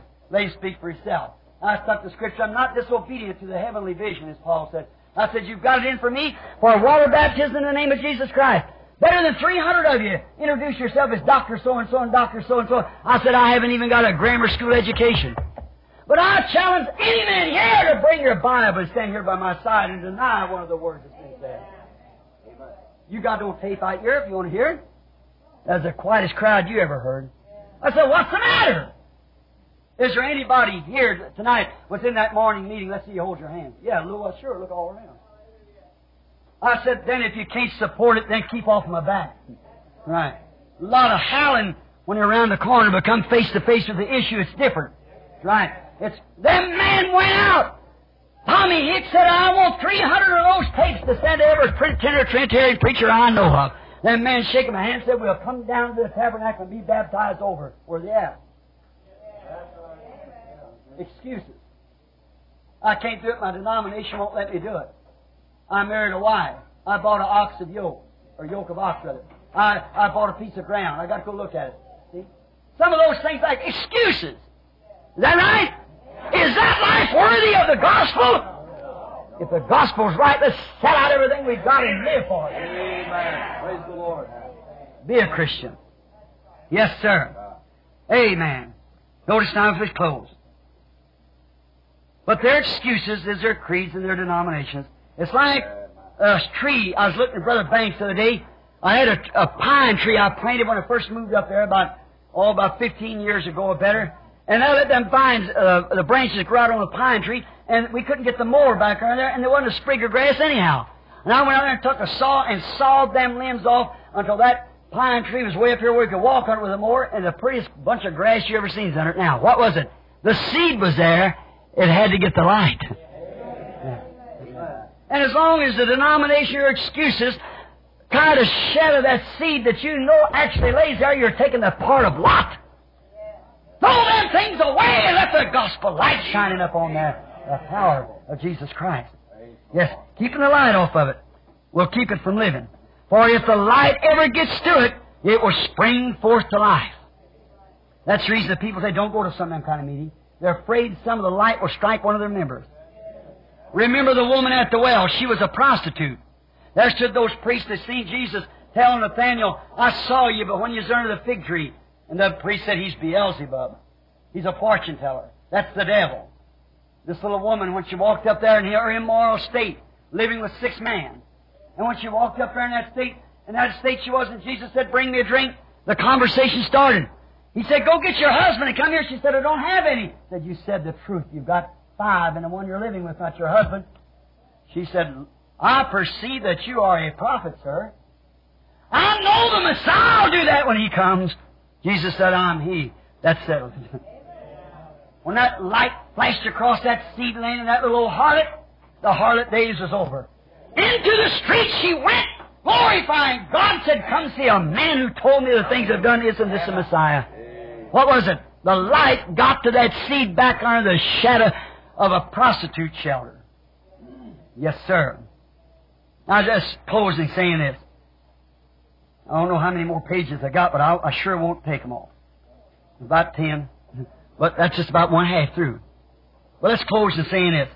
Let's compare something one time of a life worthy. Let's compare the life of St. Paul to the rich young ruler. The same light struck both men. Both had the same invitation from Jesus Christ. Is that right? They both was well trained in the Scriptures. They were both theologians. Remember, Jesus told, told the rich young ruler, keep the commandments that I've done this from my youth. He was a trained man. So was St. Paul. Both were well trained in Scripture, but both of them had the Word. One had it from a knowledge, the other had the germ of life in it. When that light flashed across in front of Paul, he said, Lord, Who are you? He said, I'm Jesus. Here I am. He was ready. The light struck both men. One was germatized, the other's not. That's the way it is today. Church spiritual, church natural. The rich man had his excuse. He couldn't do it. He was too weighted down with too many friends of the world. He didn't want to quit associating. That's what's the matter with a lot of people today. You think because you belong to a lodge, you just couldn't forsake that brotherhood. They all drink and things like that and they do this. All right, go on with it. Nothing against the lodge, nothing against the church. I'm talking about you. Nothing against that. For one, six of one, half a dozen the other. I've just got through telling you the church was nothing but a lodge, the denomination. if they deny the Word of God. Notice, the rich man had his excuses. He never forsaken his testimonial. We find out that he went to great business. He had knowledge. And he went to such a place till he had to increase so much till he had to build new barns to put his things in. And when he died, and some bachelor with his collar turned around preached his funeral, no doubt.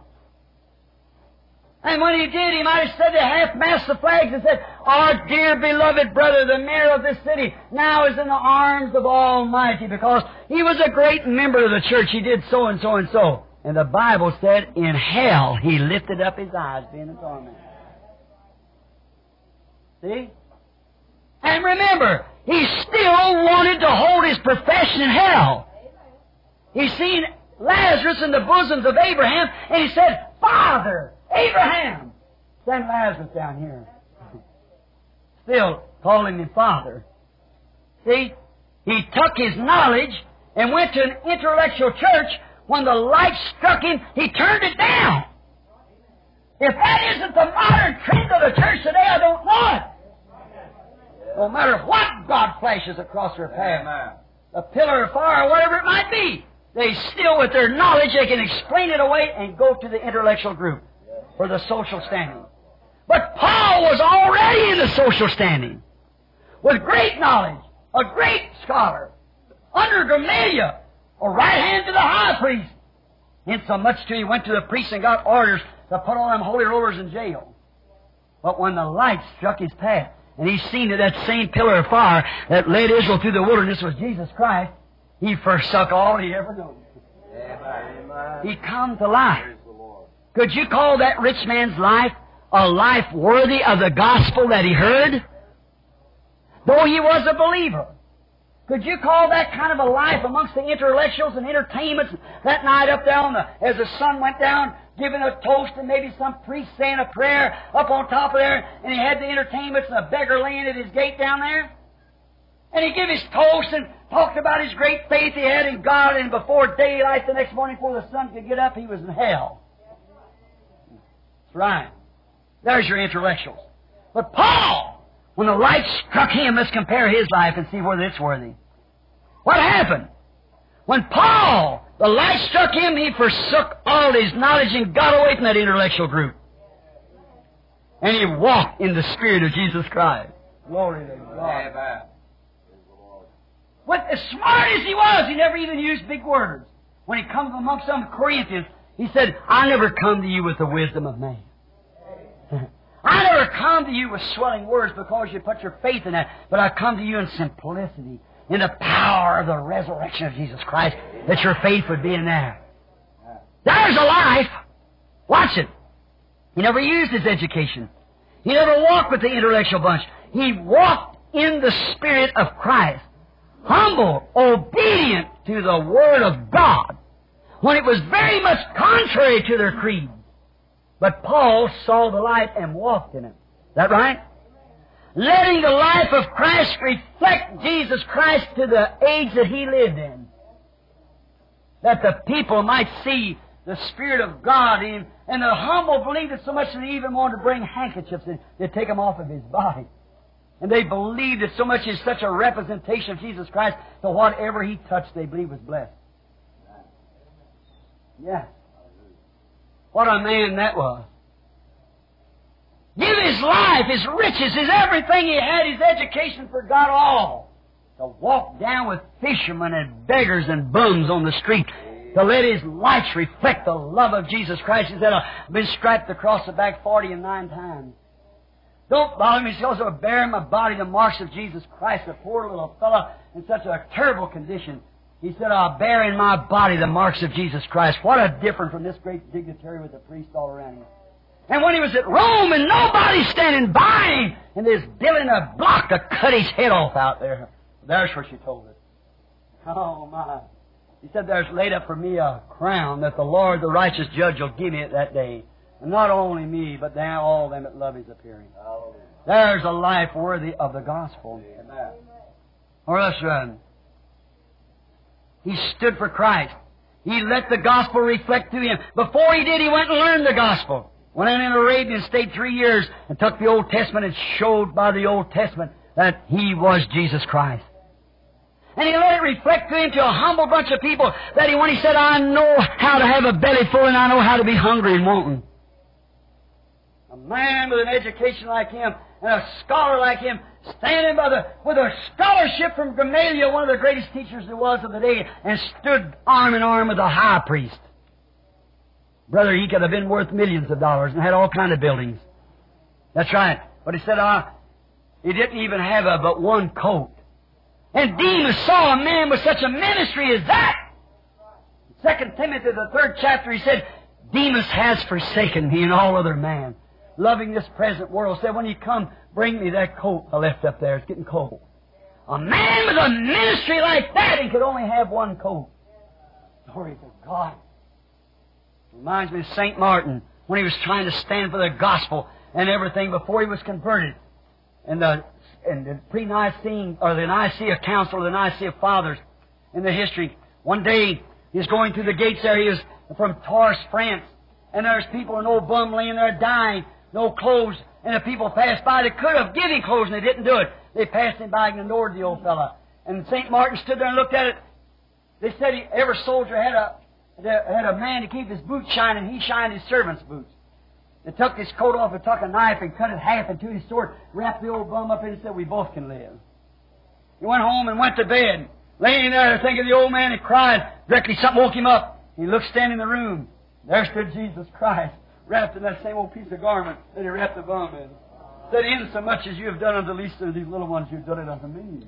Amen. That's a life worthy of the gospel. You know how he sealed his life too, don't you? Look at Polycarp standing for the name of Jesus baptism against the Roman Catholic Church and they burn him to a stake. Tore down a bathhouse and burned him. Look at Irenaeus. The rest of them that suffered for this cause. That's lives worthy. Look what Paul said in the book of Hebrews 11 chapter said they were sawed asunder and pulled apart, wandered about in sheepskins and goatskins in the desert and destitute and so forth.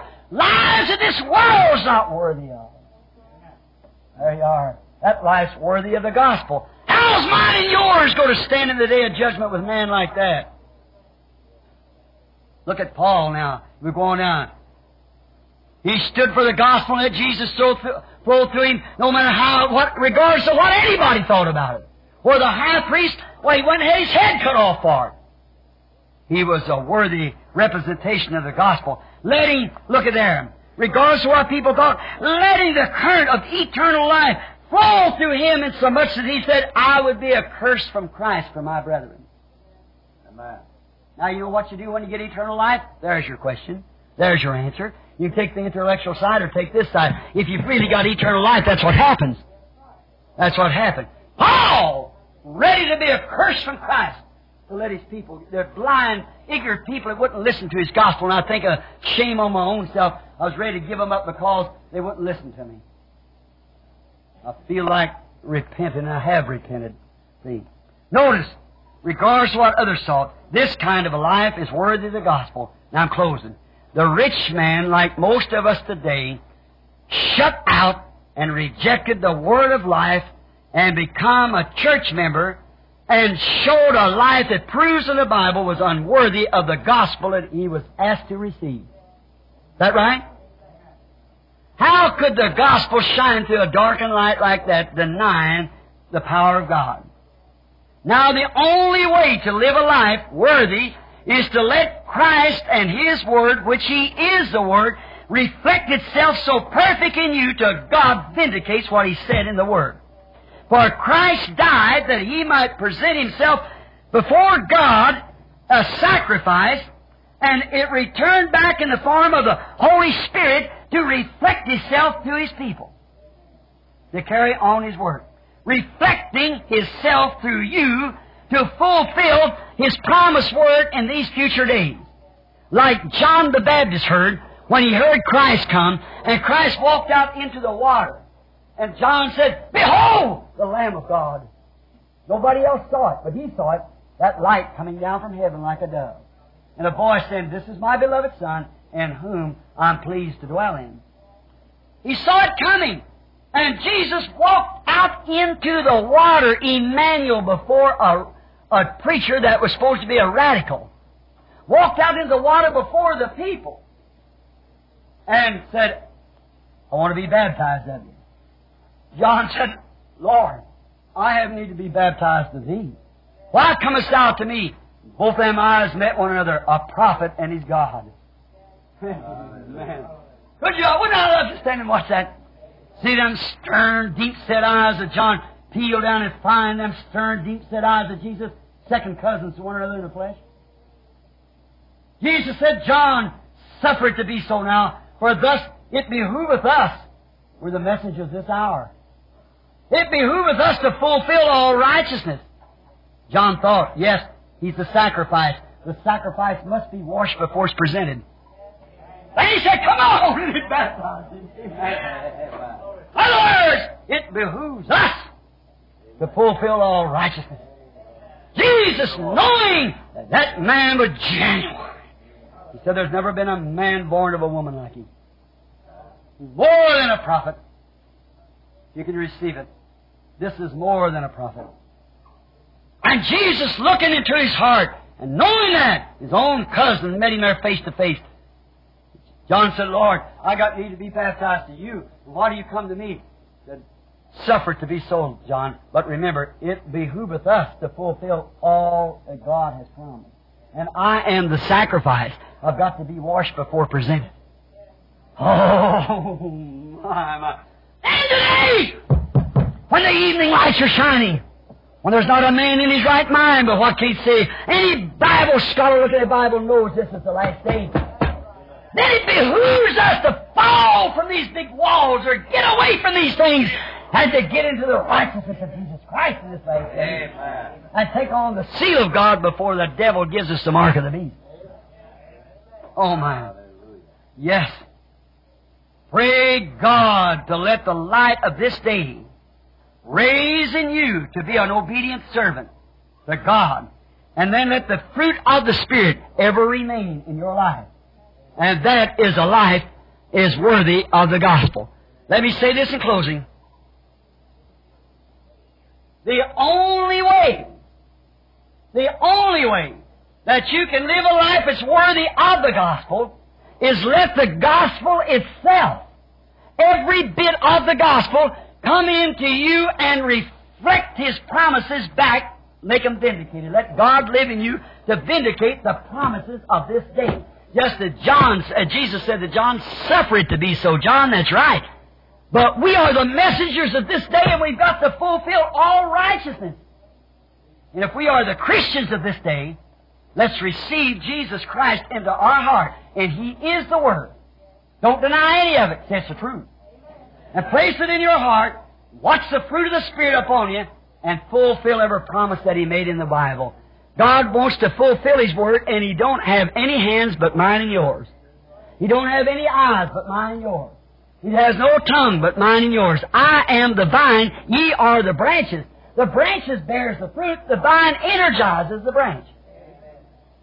That's the life that's worthy. My prayer is to those in radio or in, on the tape land and those that are present, may the God of all grace of heaven shine His blessed Holy Spirit upon us all, that we from this night henceforth can live a life that God would say, I'm well pleased. Enter into the eternal joys that's been prepared for you since the foundation of the world. Let the God of heaven send His blessings upon all you people. I pray that God will bless you women tonight that's got short hair. in such a way that you'll see and get away from this modern trend of the day and realize that the Bible says that you shouldn't do that. And if you're guilty of wearing immoral clothes, that the God of heaven will shed His grace in your heart, that you'll never do it again. That you'll never be guilty of such a thing again. May the Holy Spirit just open it up to you and show you. May you, without the baptism of the Holy Ghost, may you, man, that's got your wives, and let them be the boss of the house and lead you around. May the God of heaven give you grace to set your foot down and bring that woman back to her right mind again. Hmm. And realize that that's your place in Christ. Not a boss now, but you are the head of the house. Remember, she's not even in the original creation. She's only a byproduct of you. Give by God to you to take care of you, to keep your clothes clean and fix your meals and so forth. She's not your dictator. You American women. Run around with a gob of paint on your face and your nose up in the air. If it rains, it drowns you, and then think you're some sort of a dictator. You are to a sissy, but not a real son of God. Right. May God give you, man, grace as sons of God. To stop such nonsense as that. Right. May He give you grace to throw them cigarettes down. Stop listening to them dirty jokes. All that nonsense. Let's be sons of God, that we can walk a life that's worthy of the gospel. And somebody goes street and says, if there ever was a Christian, there goes one. There goes one. That God just shows Himself right through, and that man is a real Christian. If there ever was a Christian, you might think she looks old fashioned. She's a genuine lady. There it is. Be a reputable Christian. For we are aliens here. This is not our home. Our home is above. We are sons and daughters of a king, of the king. Let us li- let our lives uh, be a, a reputable life. Let us li- let us live a life that honor that thing that we claim to be a Christian. And if you can't live that kind of life, then stop being called a Christian. Because you're only bringing reproach upon the cause. Thank you, people. This hot night sitting here, I trust that there will not be one of you lost at that day. I, I, I trust that you and I together will find grace before God. That I'll be able to always stand for that which is true. Never to hurt you, but never to pull a punch from you. See, if I would, I wouldn't be the right kind of a daddy if I let my kids just do anything. I'll correct them. Any love will do that. Love is corrective. Remember you writing me that note that day, Pat. I've just still got it. And love is corrective. The Bible says so. And if it isn't correct, that's the reason God corrects us. He loves us. May we live a life from henceforth that's worthy with sweetness and gentleness. Don't pay no attention. Say, well, bless God, I know she's got it. She spoke in tongues. She danced in the Spirit. That's all right. But if she doesn't have the fruit of the Spirit, the Spirit isn't there. She's only impersonating some kind of an emotion or something. Because the Holy Spirit can only live the life of the fruit of the Spirit. That's the only way He can do it. God bless you. Let us bow our heads just a moment. Let the God that has shed forth His light in this last day, that laying here before me of His Bible, and the picture of these angels, this mystic light in the form of a pyramid, that even the scientists don't know how it got here. They can't explain it. But Father, we're thankful. You told us months before it happened. And we're grateful to you. Let the people that's called by thy name depart from sin tonight, Lord. Unbelief. May as I've had to speak so rashly against our sisters. It's not because I don't love them, Lord, but I don't want to see the devil wind them up till they drop dead one of these days and then try to meet you in that kind of condition after you hear the truth of God like this. May they feel that they owe it to themselves to go search the Scriptures and see if that's right. Get down on their knees then sincerely and say, God, is that the truth? Then that'll be all's necessary, Lord, if they'll be sincere about it. For thy word is truth. The people set. Many of them maybe had things that hurt them. But the Spirit of God spoke to them and they sat still and listened. The hour's getting late. The hour's late in the evening and it's also late in the time that we're living in. The sun is going down. The world's cooling off. God, darkness will soon set in. And then the coming of the Lord to catch away His church. How we thank you for this, Lord. We pray now that you'll bless every person in divine presence. Everyone that hears this tape, Lord, around the world. May they get away from those old creeds and things and come and serve the living God. Come and invest in it. Do like The Queen of the South, did she come? Took her three months to get to where a man was representing Jesus Christ, or the God of heaven. Solomon. Jesus said she come from the uttermost parts of the world. You hear the wisdom of Solomon, and behold, a greater than Solomon is here. And we know the greater than Solomon is here.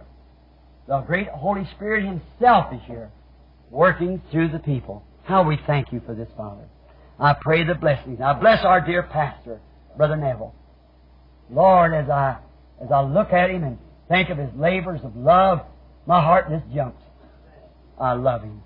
To see him as he looks upon his wife and his little children, I, I pray, God, that you'll strengthen him, give him courage, bless him for many, many more years of service in this great harvest field that we're in. Bless all these minister brothers sitting here tonight. Many of them are visitors from other places. I pray that you'll be with them. There's Junie and Brother Ruddell and those precious men who are sister churches to this church here, standing and holding the gospel light in the different parts of the cities around about for this same light, contending for it. Thank you for those men, Lord. Encourage them and give them grace to stand the great trials and things that comes upon the earth to prove all Christians. Heal the sick and the afflicted, Lord. Be with us through this coming week now. Give us courage. May the little broken up Sunday school lessons of the day never leave their heart. May they meditate day and night. Amen. Grant these blessings, Father. In the name of Jesus Christ, I ask it. Amen. You love Him. Amen. You believe it. Amen. Let's sing our good song again. I love Him, I love Him, as we join ourselves together. Where's Sister Ungren? Is she here? One of them, or the sister has played the piano. One of the ladies here. I don't see. Yeah, here she is, the lady over here. That's right. I wanted tonight with all regards, but I didn't see Brother Ungren. I wanted him to sing for me tonight, uh, How Great Thou Art. And I guess the brother went home, see. I heard that song this morning, and I certainly did appreciate that. My, oh my, that just rang through my heart. And I, uh, I wanted to hear him sing How Great Thou Art. Now let's sing, um, I love Him. Everybody get now. Just close your eyes. Let's look to Him now. Say, Lord, if there's any of this carnality in me, take it out right now. Yeah. Take it out. And you out. Here's this tape. When you hear this song, sing with us. Then right in your chair where you're sitting, if there's that, if you're condemned by the Word, if you don't think it's a Word, search the Scriptures. See if it's right. It behooves you. It means life or death. And then while we sing the song, if there's carnality in your life, won't you raise up your hand in your chair? Have your children and wife to raise up their hand. Your loved ones around you. Sing, I love Him, and give your life to Him. Say, cleanse me, Lord, from all evil. While we sing now, let's stand. I Him. Ah, Lord Jesus, I pray that you'll heal the people. It's will wear these handkerchiefs. I bless them in Jesus Christ's name. Amen. Purchase my salvation.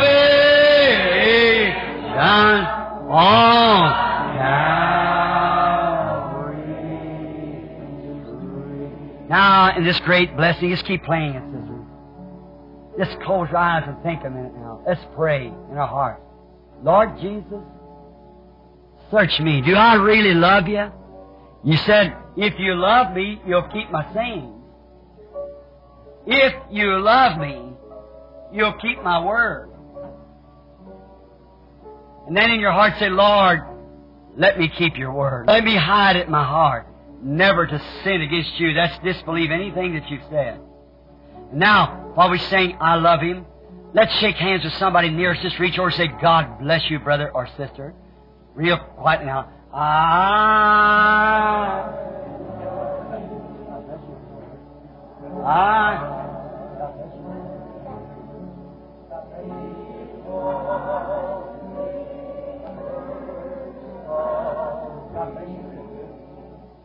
And.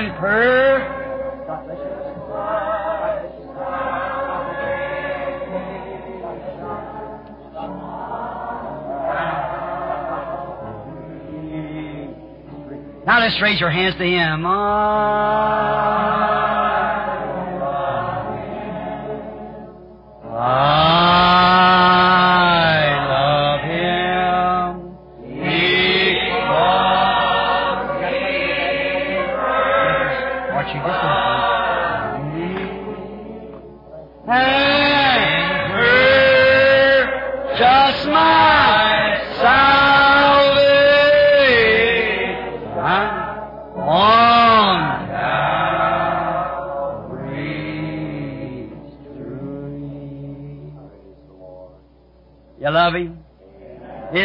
wonderful? Oh. I pray for each one of you, children. What good would it do me to stand here and say these things if I, in my heart, I didn't think it was going to help you? When I'm tired and worn, I just can't hardly stand here. My feet are hurting and my shoes, I've stood in them and sweated in there and everything and my feet's golfing. And I, I'm so tired, I'm no kid no more. And I preach three or four hour sermons and pray for the sick and going day and night. Why would I be standing here you know, of all this 30 years, if it was for popularity, I've shunned that. You know I don't take money. You know that. Now, have, have I told you anything in the name of the Lord but what come to pass? You know that's right. I love you. It's the love of God that's in my heart for each one of you. I wish I could, I wish I could stand before God and say, God, let, let, let me help them. Let, let me do this. I can't do it. Each person has to stand by themselves. I, I, I believe we're all going up now, one of these days. And if we happen to fall asleep before that time, I'm taken from you. Remember, I'll meet you over there. I know it's there. The very visions that's uh. told you everything being perfect has come to pass just as He said. No one of all these years can ever hear say that I ever told you anything that would come to pass, but what it did. The world over knows that you never seen it on the platform. What told everybody the exactly true. See, it's always been that same God. Let me look up past the curtain of time. Now, I seen them women and men throwing their arms around me and hugging me. Said, "Oh, brother Branham, I, I just can't sit still. If I'm tired, I go anyhow. My back hurts. I, I, every day, I, I, I'm, I'm, I'm 54 years old. You know, you get an extra pain every day. My prayer is, God, hold me together. Hold me together to preach the Word. Stand on that truth until I see my boy Joseph old enough and filled with the Holy Ghost. I can take this old wore out Bible in his hand and say, Son, carry it to the end of your life. Don't you compromise on it. I thought maybe Billy would preach the gospel. God never called him. But I believe Joseph, even a, a little mean boy that he is, I believe God's called him. That's the reason kids can't get along with him. He's a leader. And I, I, I know that God's called him. I want to train him in the way of the word, way of the word of the Lord, that he'll not forsake that word. I want to do it myself, if God willing. And when I get old and sit back and see, him there standing in the pulpit and said, "This same gospel my daddy stood for, he's sitting there old and broke tonight, but I want to take his place and fill his shoes." Stand there. Then I'll look up and say, "Lord, let your servant depart in peace." That's what I want to see so bad. Until that time comes, then what if I would raise in another generation? I can't. I have to come with this generation. I have to stand with you. You are the ones I have to stand for and give an account before God of the gospel I preach. You think I'd stand here and try to twist you around out of something I thought was right? I'd be encouraging you to go do it. But I know that when it's wrong, I want to get you out of that into what is right. Truly, from my heart, God bear me record. I love you, everyone, with real divine Christian love. God bless you. Pray for me. I don't know what my future holds, but I know who's holding my future. Amen. So I rest in that. I turn the, this pulpit over to a man that I have a supreme confidence in as a servant of Jesus Christ, our pastor, Brother Neville.